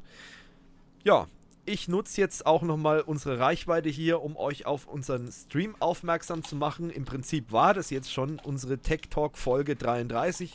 Wir wollten uns nochmal melden vor Silvester. Ähm, ja, vorab kommt gut ins neue Jahr. Das schon mal von uns allen, auch vom David, der jetzt schon gegangen ist. Äh, kommt gut rein. Äh, macht keinen Blödsinn, vor allem böllert nicht äh, und ähm, ja, haltet Abstand, ähm, bleibt gesund und dann schaltet am 9. Januar ein, 20.15 Uhr hier auf YouTube, auf Twitch oder auf unserer Website ähm, kursoforyou.com oder kursoforyou.live und dann könnt ihr den neuen Live-Podcast dann ähm, anschauen. Und natürlich könnt ihr auch unter Umfrage der Woche.kursoforyou.com könnt ihr Themen, Fragen einschicken, alles Mögliche, was euch auf der Seele liegt. Ähm, und das könnt ihr dann einschicken und wir werden dann darüber sprechen, diskutieren. Und äh, ja, ich glaube, das wird ein ganz lustiger Abend. Also wie gesagt, 9.1.20.15 Uhr bei Kurs of You. Da könnt ihr dann dabei sein. Und ja, wie gesagt, guten Rutsch. Bis dann. Ciao. Ciao.